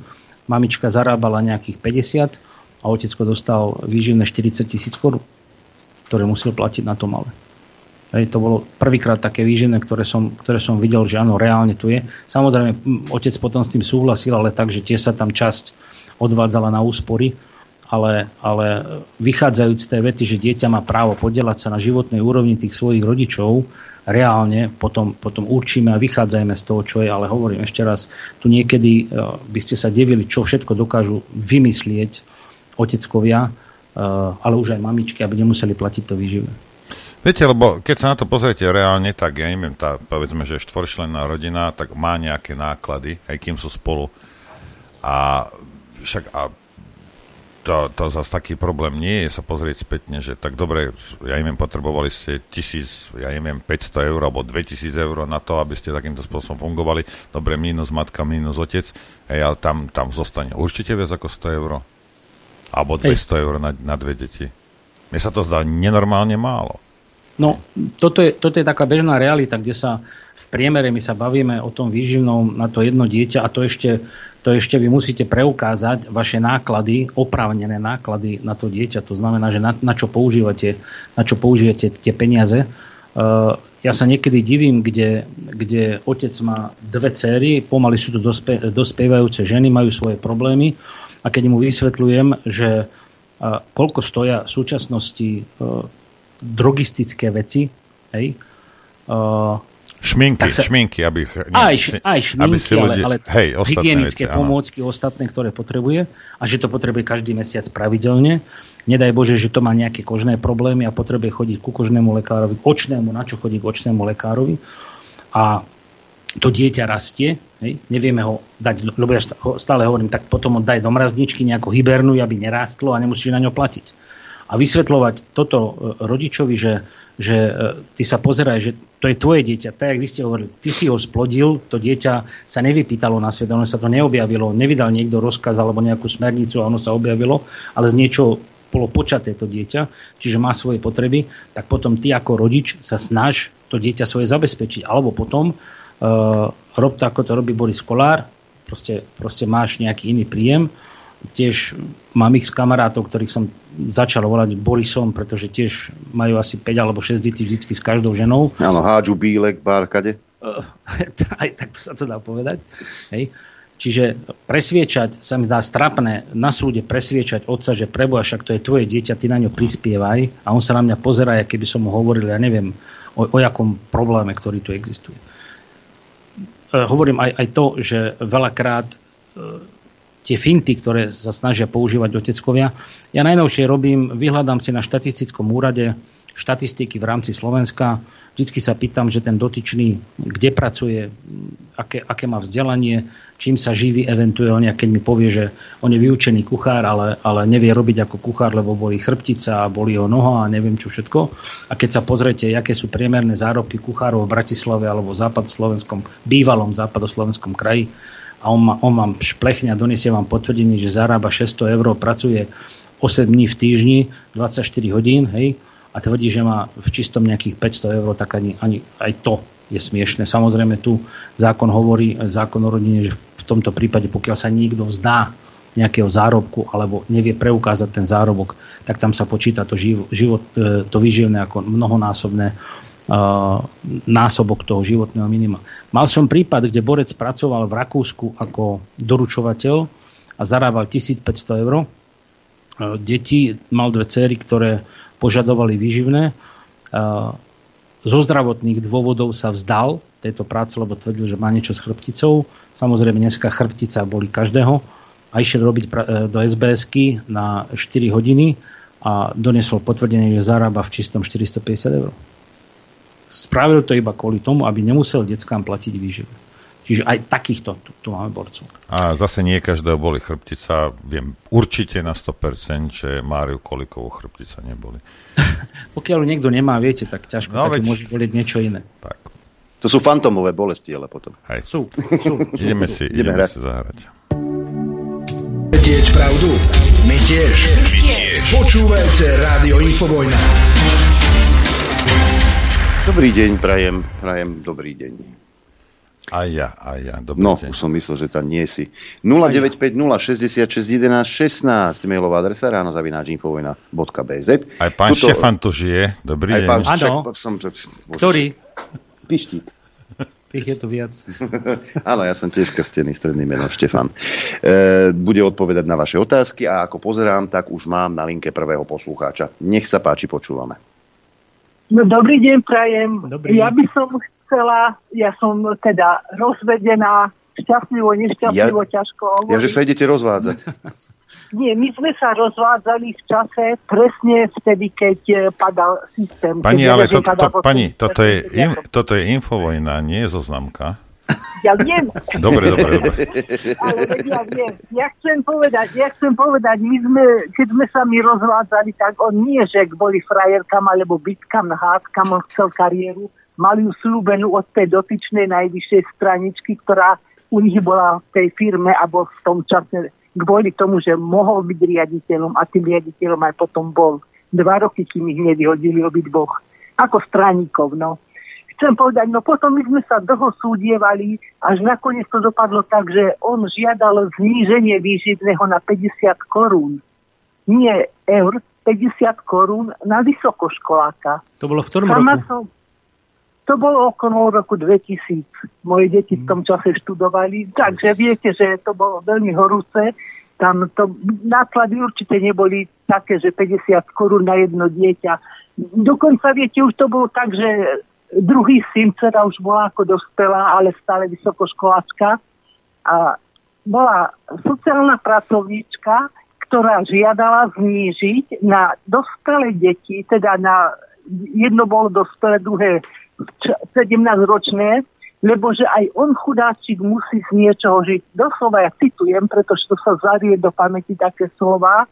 A ja som potom žiadala, aby ju vylúčili z pojednávania. Mm-hmm. Ale súdkynia, súdkynia bola taká, akože osoba, že ona, keď už videla, že potom som žiadal, syn dosiahol 18 rokov a potom už nebolo treba sociálnu pracovníčku, napriek tomu súdkynia, ktorá to rozhodovala, ju pozvala k dospelým deťom, aby mohla predniesť návrh na zníženie výživného na deti, hoci už nemala tam čo robiť. Ináč tá súdkynia potom sme mali aj na ústavnom súde, sme boli úspešní kvôli prieťahom, No a tá súdkynia si kvôli tomu, že som dala na ústavný súd, si predvolala všetky moje tri deti a každému zvlášť povedala, viete o tom, že vaša mama sa na mňa stiažovala na ústavnom súde? Ináč tá súdkynia nedopadla veľmi dobre, lebo kvôli nejakým majetkom, kvôli nejakým lesom, kde osvedčila nejaké, neviem, rodné listy, tak potom ju vyhodili zo súdnictva. Takže aj takéto systémy sa stávajú. Ja som deťom nebránila, nech sa to tom stretávajú, lebo e, ja, sa, ja som veľmi veľa jazdila autom a môj manžel, keď mama moja mu povedala, že ona sa bojí, že čo by bolo s deťmi, keby som sa zabila, tak on jej povedal, no možno by sme si ich nechali, možno by sme dali do ústavu. Hmm. Troch, tri vysokoškolsky vzdelané deti a zvládla som to sama bez osobného života po celý čas, kým som ich vychovala. Hm? Zle sa mi tom rozpráva. Nie, že by som sa ľutovala, len sa to zle rozpráva. Viem, o čom no, hovoríte deti sú, No, deti sú už dospelé. Ja im hovorím, že ja raz zomriem, nech tu majú aspoň jeho. Takže ani na svadbách nebol len poslednému synovi, ale tam sme sedeli tak, že ja za vrstolom a on medzi ľuďmi. Nebavíme sa vôbec. A ne, a pritom, keď sme sa rozhľadali, sme sa nehádali. Viete, všelijaké sú životy, ale deťom netreba brániť, pretože je to ich, jeho krv. To, jed, s jedným sa rozvediete a s tým máte doma také isté, ako s tým, čo sa rozvediete. Dobre, ďakujeme no, veľmi pekne. To je môj príspevok. Ďakujeme. ďakujeme. Pán doktor, čo k tomu poviete? Je to bežné. Je to bežné teraz, e, to čo, to, čo povedala pani, že naozaj niekedy uh, ten rodič, ktorému je to dieťa zverené, alebo ktoré, ktoré sa rozhodne to dieťa vychovávať, naozaj je odkázané na, by som povedal, 24 hodinovú starostlivosť o tie deti. A v konečnom dôsledku, ja hovorím, že karma je zdarma, si možno niekto neuvedomuje, že raz dojde ten čas, že aj o mňa sa bude treba postarať a tie deti mu povedia, že my keď sme potrebovali, aby si sa ty o nás postaral, tak teraz nech sa postará o teba, kto chce, my ťa nechceme. A plným právom mu to povedia. A tá, predstava, a tá predstava, viete, že sa vám e, žení dieťa alebo vydáva dcera a vy nie ste tam pozvaní, e, že to vaše, tak jak pani povedala, tá krv pokračuje ďalej a vy si tú, tú vlastnú krv, to, to vlastné vnúča, vnúča nemôžete pochovať, porozprávať sa s ním a že ja som tvoj dedo, uh, toto je ten trest v úvodzovkách, hej, to sú tie božie mlyny, ktoré ja hovorím, že raz na každého prídu. Máme ďalší telefonát, nech sa páči. Dobrý deň, Jozef Banovec nad Dubravou. Pán doktor, uh, mám na takú otázku, viac menej. Uh, po mojich skúsenostiach z uh, kadejakých takých súdov mám skúsenosti s tým, že sudcovia menia znenie zápisníc a tak ďalej. A viac menej chcem sa vás opýtať na váš názor. Stretli ste sa s niečím takýmto, lebo ja sa stretávam stále a čo by ste mi doporučili? Ako sa mám voči tomu brániť, okrem námietok voči zneniu zápisníc? No, viete, Ďakujem pekne, budem počúvať. Ja, ja vo vašom prípade, alebo ja to bežne robím, že si vypýtame uh, zvukové nahrávky, lebo sa vyhotovujú zvukové nahrávky, porovnám zvukovú nahrávku uh, s, so zápisom, ktorý, ktorý je a požiadam o zmenu alebo opravu zápisnice. Inú možnosť nemáte. Alebo potom, potom doslovne sledujete čo sa, tam, čo sa tam rozpráva počas toho pojednávania a vstupujete do toho a ja občas tvrdím, teda tvrdím, dávam namietku, že e, tá, svedok povedal to alebo povedal ono a žiadam, aby to bolo opravené, nech to toto zapísané. Čiže aktívne vstupovať do toho, do toho výsluchu, do toho zápisu, ktorý tam je. A domáhať sa toho, že tá zápisnica bola zle vedená, nech je to tam napísané v tej zápisnici, že áno, zápisnica bola zle vedená, svedok povedal to, alebo ten vyjadrenie to, tej druhej strany je i odlišné, povedal niečo iné. Bežne pri prekladoch, keď, keď sú vedené dvojjazyčné pojednávania, tak ja mám obrovský problém s tlmočníkmi, ktorý je, je doslovné pretlmočenie niečoho z maďarčiny do slovenčiny, nedáva ten význam. A veľakrát musím poukazovať na to, nech sa vyjadri ešte raz ten, klient, ten svedok, čo tým myslel vôbec a, a nech to dá zmysel toho celého. Čiže, čiže jedine aktívne do toho vstupovať. Máte na to právo ako účastník konania. Ďalší telefonát. Nech sa páči. Dobrý deň, prajem. Tu je vaša posluchačka z Popradu Iveta. Pozdravujem pána doktora Dobrý aj chlapcov v štúdiu. Chcela by som uh, takú informáciu zistiť, že uh, pani z rodiny, ale to je taká vzdialená rodina moja, je v ústave, uh, nie, je svojprávna, ale má taký dôchodok, že jej ani nepostačuje na zaplatenie tých výdavkov toho ústavu. A my, tá vzdialená rodina, jej posielame peniaze, aby si mohla kúpiť lieky a nutné veci, nejaké ovocie. A má ona dve céry, čiže oni zrejme majú tú vyživovaciu povinnosť majú. voči nej. No, ale ešte takto, ona zdedila nejaké pozemky. Toto súd by sa na to ako pozeral? Možno v hodnote 8 tisíc eur. Čiže tie pozemky, tie deti raz budú dediť, alebo neviem, súd by povedal, že majú predať tie pozemky. Nie. Má ona predať ich? Nie. A žiť podľa, môjho, podľa môjho názoru nie. Pretože to, že vy vlastníte nejaký majetok, ešte neznamená, Aha. že sa ruší nejakú tá vyžovacia povinnosť. Pokiaľ Aha. reálne viete preukázať, že uh, tá pani má finančné problémy, uh, môžete žalovať, pretože musíte žalovať tie dve céry a ano. domáhať sa tej sumy, ktorá tam je. Samozrejme, e, nemôžete tam žiadať aby vám tam tie dve cery prispievali nejakou sumou, ktorá, ktorá neprináleží. Čiže pokiaľ sa bavíme, ano. predpokladám o nejakej sume 200-300 eur maximálne predpokladám, hej. Čiže ja by som ten návrh tak. podal, no ja by som ten návrh podal a pravdepodobne tá druhá strana môže e, namietať, že však tam sú tie pozemky, nech ich, nech ich predá, ale ešte raz, mňa nemôže nikto nútiť, aby som sa zbavil svojho majetku a z toho žil. Uh-huh. Hej. Zákon hovorí, že je tam, tam tá povinná vyživovacia povinnosť. Áno, a ona je dosť taká už nezvyknutá riešiť svoje problémy. Mohol by ju niekto zastupovať na Samozrejme. základe plnomocenstva? Samozrejme. Aj e, niekto z rodiny, napríklad Môže. ja, hej, keby som Môže. mala plnomocenstvo. Môže. A potom advokát, e, dá sa, mm, neviem, sú nejaké také advokátske služby, treba... Myslíte, aké? Finančne zadarmo, nejak pani. bezplatné, alebo Aj, prosím? No, zadarmo, zadarmo, ale to, pán Nesmír, sa nepýtajte toto, lebo Môžete sa im to nepýtať, nerobí.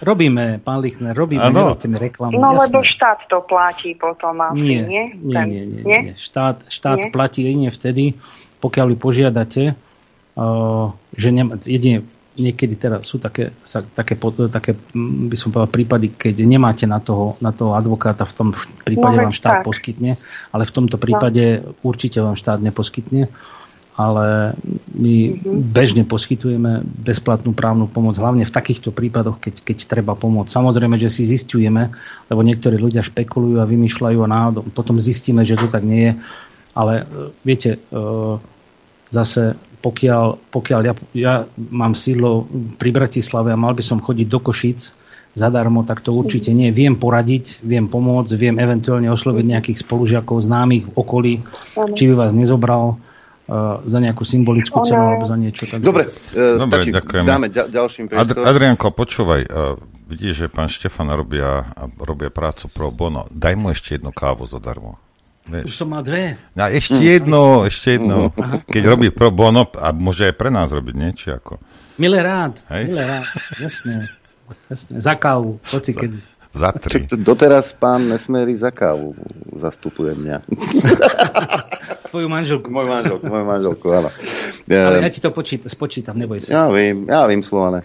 E, dobrý deň, pán Esmer. V mojom okolí je dosť prípadov, že matka odišla od partnera čisto z dôvodu, že chce byť nezávislá a navyše čoraz viac matiek, ktoré majú pokazený obraz o mužoch a to z rodinného prostredia a z narastajúcej propagandy feminizmu.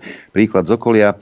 Chalan mal dve deti, kúpil dom, zobral si hypotéku. Partnerka jedného dňa zmizla aj s cérami, chalan si dal štránok. Druhý z rovnakého dôvodu chodil na železniču a pokúšal sa hodiť pod vlak. Nebohý poslanec za SNS, pán Paška, roku 2018 tvrdil, že na úradoch sa ide podľa istambulského dohovoru a ja som si to všimol napríklad na sociálke v našom meste, čo som im aj pripomenul. Máte s tým nejaké skúsenosti? Máme skúsenosti, samozrejme, kde doslovne pod, pod vplyvom takéhoto feministického hnutia mne e, veľakrát sa stane, že matka dojde a povie, že ona má o mnoho väčšie práva ako, ako otec, pretože to dieťa ona porodila, ja si nedokážem predstaviť, e, čo je to porodiť, ten pôrod, e, čiže ona má väčšie práva.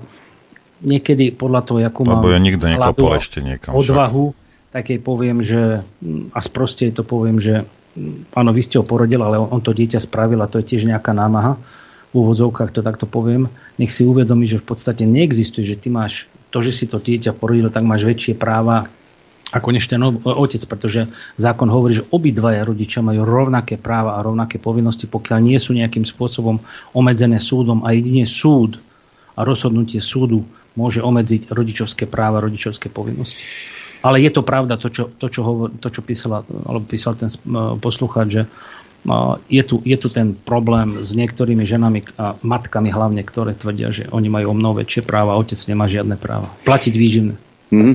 E, tuto pán posluchač, ktorý sa dovolal zo Švajčiarska, ja ho za každým zdvihom potom položí. Vždy. Mm-hmm. Vyčkajte na tej linke. Tá myšlienka musí dobehnúť pána doktora. A teraz máte priestor. Počúvame.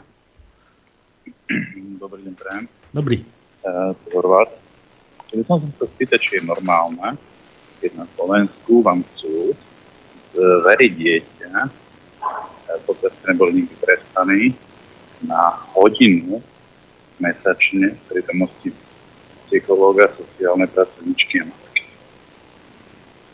Stáva sa, ale zase e, musí tomu predchádzať určité konanie, určité dokazovanie, kde e, takáto, takáto, by som povedal, prítomnosť je dôležitá. To znamená, že psychológ sa vyjadrí, že styk e, s druhým rodičom môže zle vplývať e, na to maloleté dieťa a preto tam musí byť e, niekto zo sociálky a to, že obmedzí na jednu hodinu, na pol hodinu, to zase vychádza z toho a ten sudca vychádza jedine z toho, aké dostane podklady od toho znalca alebo od toho odborníka. Čiže on si nemôže iba tak povedať, že to bude jedna hodina alebo dve hodiny. Predpokladám, že prešlo to aj odvolacím konaním a, to, a aj odvolací orgán alebo ten, ten druhostupňový orgán, súd, e, krajský súd videl, že prečo to. Ale je to bežná vec, že sa stáva, že sú takéto obmedzenia. To je to, čo som hovoril, že jedine súd môže obmedziť rodičovské práva a rodičovské povinnosti. Ale môže sa to stať. To bol posledný telefonát dnes, ale ja tu mám ešte jeden mail, ten musím prečítať, lebo nám pani doktorka z Krupiny píše. Jenka. Dobrý deň, pozdravujem doktora Pištu Nesmériho. A veľmi... ja ťa pozdravujem, Veľmi milo ma prekvapil svojou účasťou ako hostia vo vašom vysielaní. Všetkým vám prajem veľa zdravia, sila, srdečne pozdravujem. Pani doktorka, veď pán Nesmery tu nie je prvýkrát. On tu je už, už to, to, to, on je to už inventár v podstate. Pán doktor, ešte tu zostaňte. E, my sme na niečo zabudli s Norom, teda ja som tiež zabudol, aj Noro zabudol, a, ale ten, ktorý chcel byť vo vysielaní, nezabudol, tak mu teraz zavoláme. pán, pán bývalý poslanec Marček e, by mal pre vás jednu pozvánku, tak ja sa ho snažím teraz do, sa mu dotelefonovať a už sa podarilo. Áno, dobrý deň, pán Marček, nech sa páči, že vraj nás chcete deň, niekam pozvať. Dobrý áno, deň. áno, áno. Zdravím všetkých poslucháčov Infobojny, aj vás páni. A chcel by som pozvať všetkých srdečne na námestie na Šafarikovom námestie v Bratislave pri príležitosti 17. novembra, keď sme si odštrngali vlastne svoj koniec e, na 17. hodinu teda 17.00 17. novembra v Šafarikovom námestie. Ja si myslím, že situácia je natoľko vážna, že bolo by dobré, aby ľudia prišli, pretože všetky námestia, okrem tohto jediného, obsadili e, títo liberálni progresívci a Pre, predstavte si, že 16, 17, 18 majú obsadený pred na meste Slobody. To majú progresívci na čele s Valom. E, na meste Hoďové pred prezidentským palácom obsadil Olano alebo Slovensko s psychopatom Matovičom a námestie SNP e, a SNP primaciálne a hlavné námestie obsadila Pohoda. To znamená, všetko liberá, liberáli sú pripravení okupovať tento sviatok 17. novembra. Ale čo je horšie, som počul, že majú prísť zase nejaké autobusy, možno aj zo zahraničia. Tak preto si myslím, že by bolo dobre na tento jeden pronárodný a provládny protest, aby videli, že stojíme za touto novo vytvorenou vládou a že ju len tak ľahko nedáme. Tak to by bolo tak zhruba všetko, čo som chcel povedať. Dobre, ďakujem. Ďakujeme veľmi pekne. Ja ďakujem veľmi pekne a prajem pekný deň a pekné sviatky a, a no, ešte raz vyzývam, nech prídu všetci. Pekný deň, všetko dobré. Majte sa pekne, pán doktor. Posledné dve, tri minútky. Máte na, niečo na srdci okrem bypassu. Ten tam chvalovú zatiaľ ešte nemám, dúfam, že ani nebudem mať. Čiže naozaj ja som chcel iba dnešným, dnešným svojim príspevkom poukázať na problémy, ktoré sa týkajú rozvodov, ktoré sa týkajú zverenia maloletých a naozaj očakávam a dúfam teda, pozdravujem svojich zamestnancov. Aj, aj, Povinne počúvajú? Dúfam, Ivan, že počúvaš. že naozaj začnú sa venovať trošku hlbšie tejto problematike a reálne, reálne nielen hmotne, ale aj nejak, nejak e, procesne sa zapoja do nejakých nových smerníc, ktoré majú význam.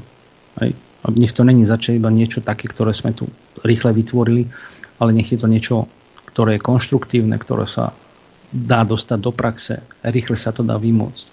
Zoberte si, ešte na, na, na záver poviem, aj e, vymáhanie vyživeného exekučne. No, trest Boží. Asi tak. Hm. Čiže ďakujem ešte raz, že som mal tu možnosť vystúpiť. Pozdravujem každého. V prípade niekto by chcel nejakú právnu pomoc, nájde si ma, nájde si ma na internete. E, mám tam mail, nech sa páči, napíšte mi, milé rád odpoviem, keď viem pomôcť, tak, tak určite, že pomôžeme doktor Štefan Nesmery tu u nás v štúdiu. A to ešte musím prezradiť, že my sme ešte ďalšie témy mali, ano. ale k tým sa ani nedostalo, ako napríklad e, kanalizácie v osadách a podobne, čo je tiež veľká téma, ale k tomu sa možno dostaneme. Však sa, však sa vráti, pán doktor, nie? Či... Spraví, spraví mu kávu, nehaj. nehaj. Chlapci, donesem vám zase klobásu. Ja, Zase, tak, ja som ešte žiadnu klobásu nevidel. Ale... To není pravda, Nie, to není pravda. To teraz šíriš hoaxy. Nie, nevidel, nevidel, nevidel, lebo so zatvorenými áno. očami ujedol, lebo nemo, ne, nestiel ani oči otvárať. Tak, tak, tak. Tak, tak, e, toľko, to, teraz by ako nakoniec by sme mohli dať nejaké technické okienko, Norbert, ktoré A sa čo týka je, čo, čo, čo budúceho deje? týždňa. Nevieš, čo sa deje.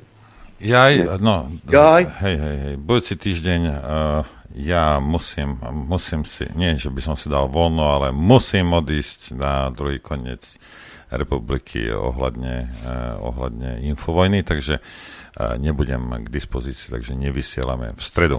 Hej?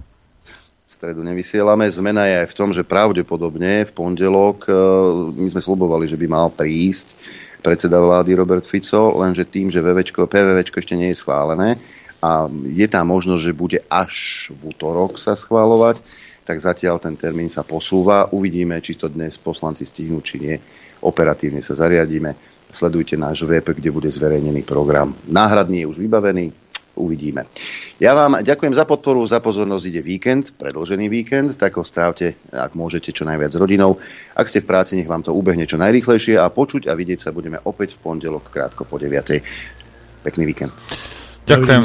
Takisto uh, pánovi Nesmerimu, Adrianovi, poslucháčom, divákom, ktorí podporujú tento projekt. Budeme sa počúvať v pondelok. Ďakujem vám za pozornosť a prejem vám šťastnú a veselú dobrú noc.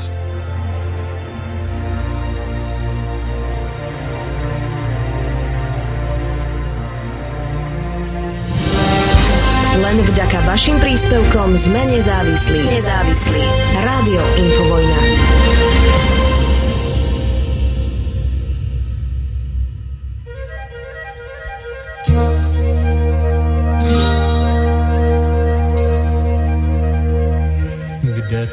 ти птачку гніздо мав.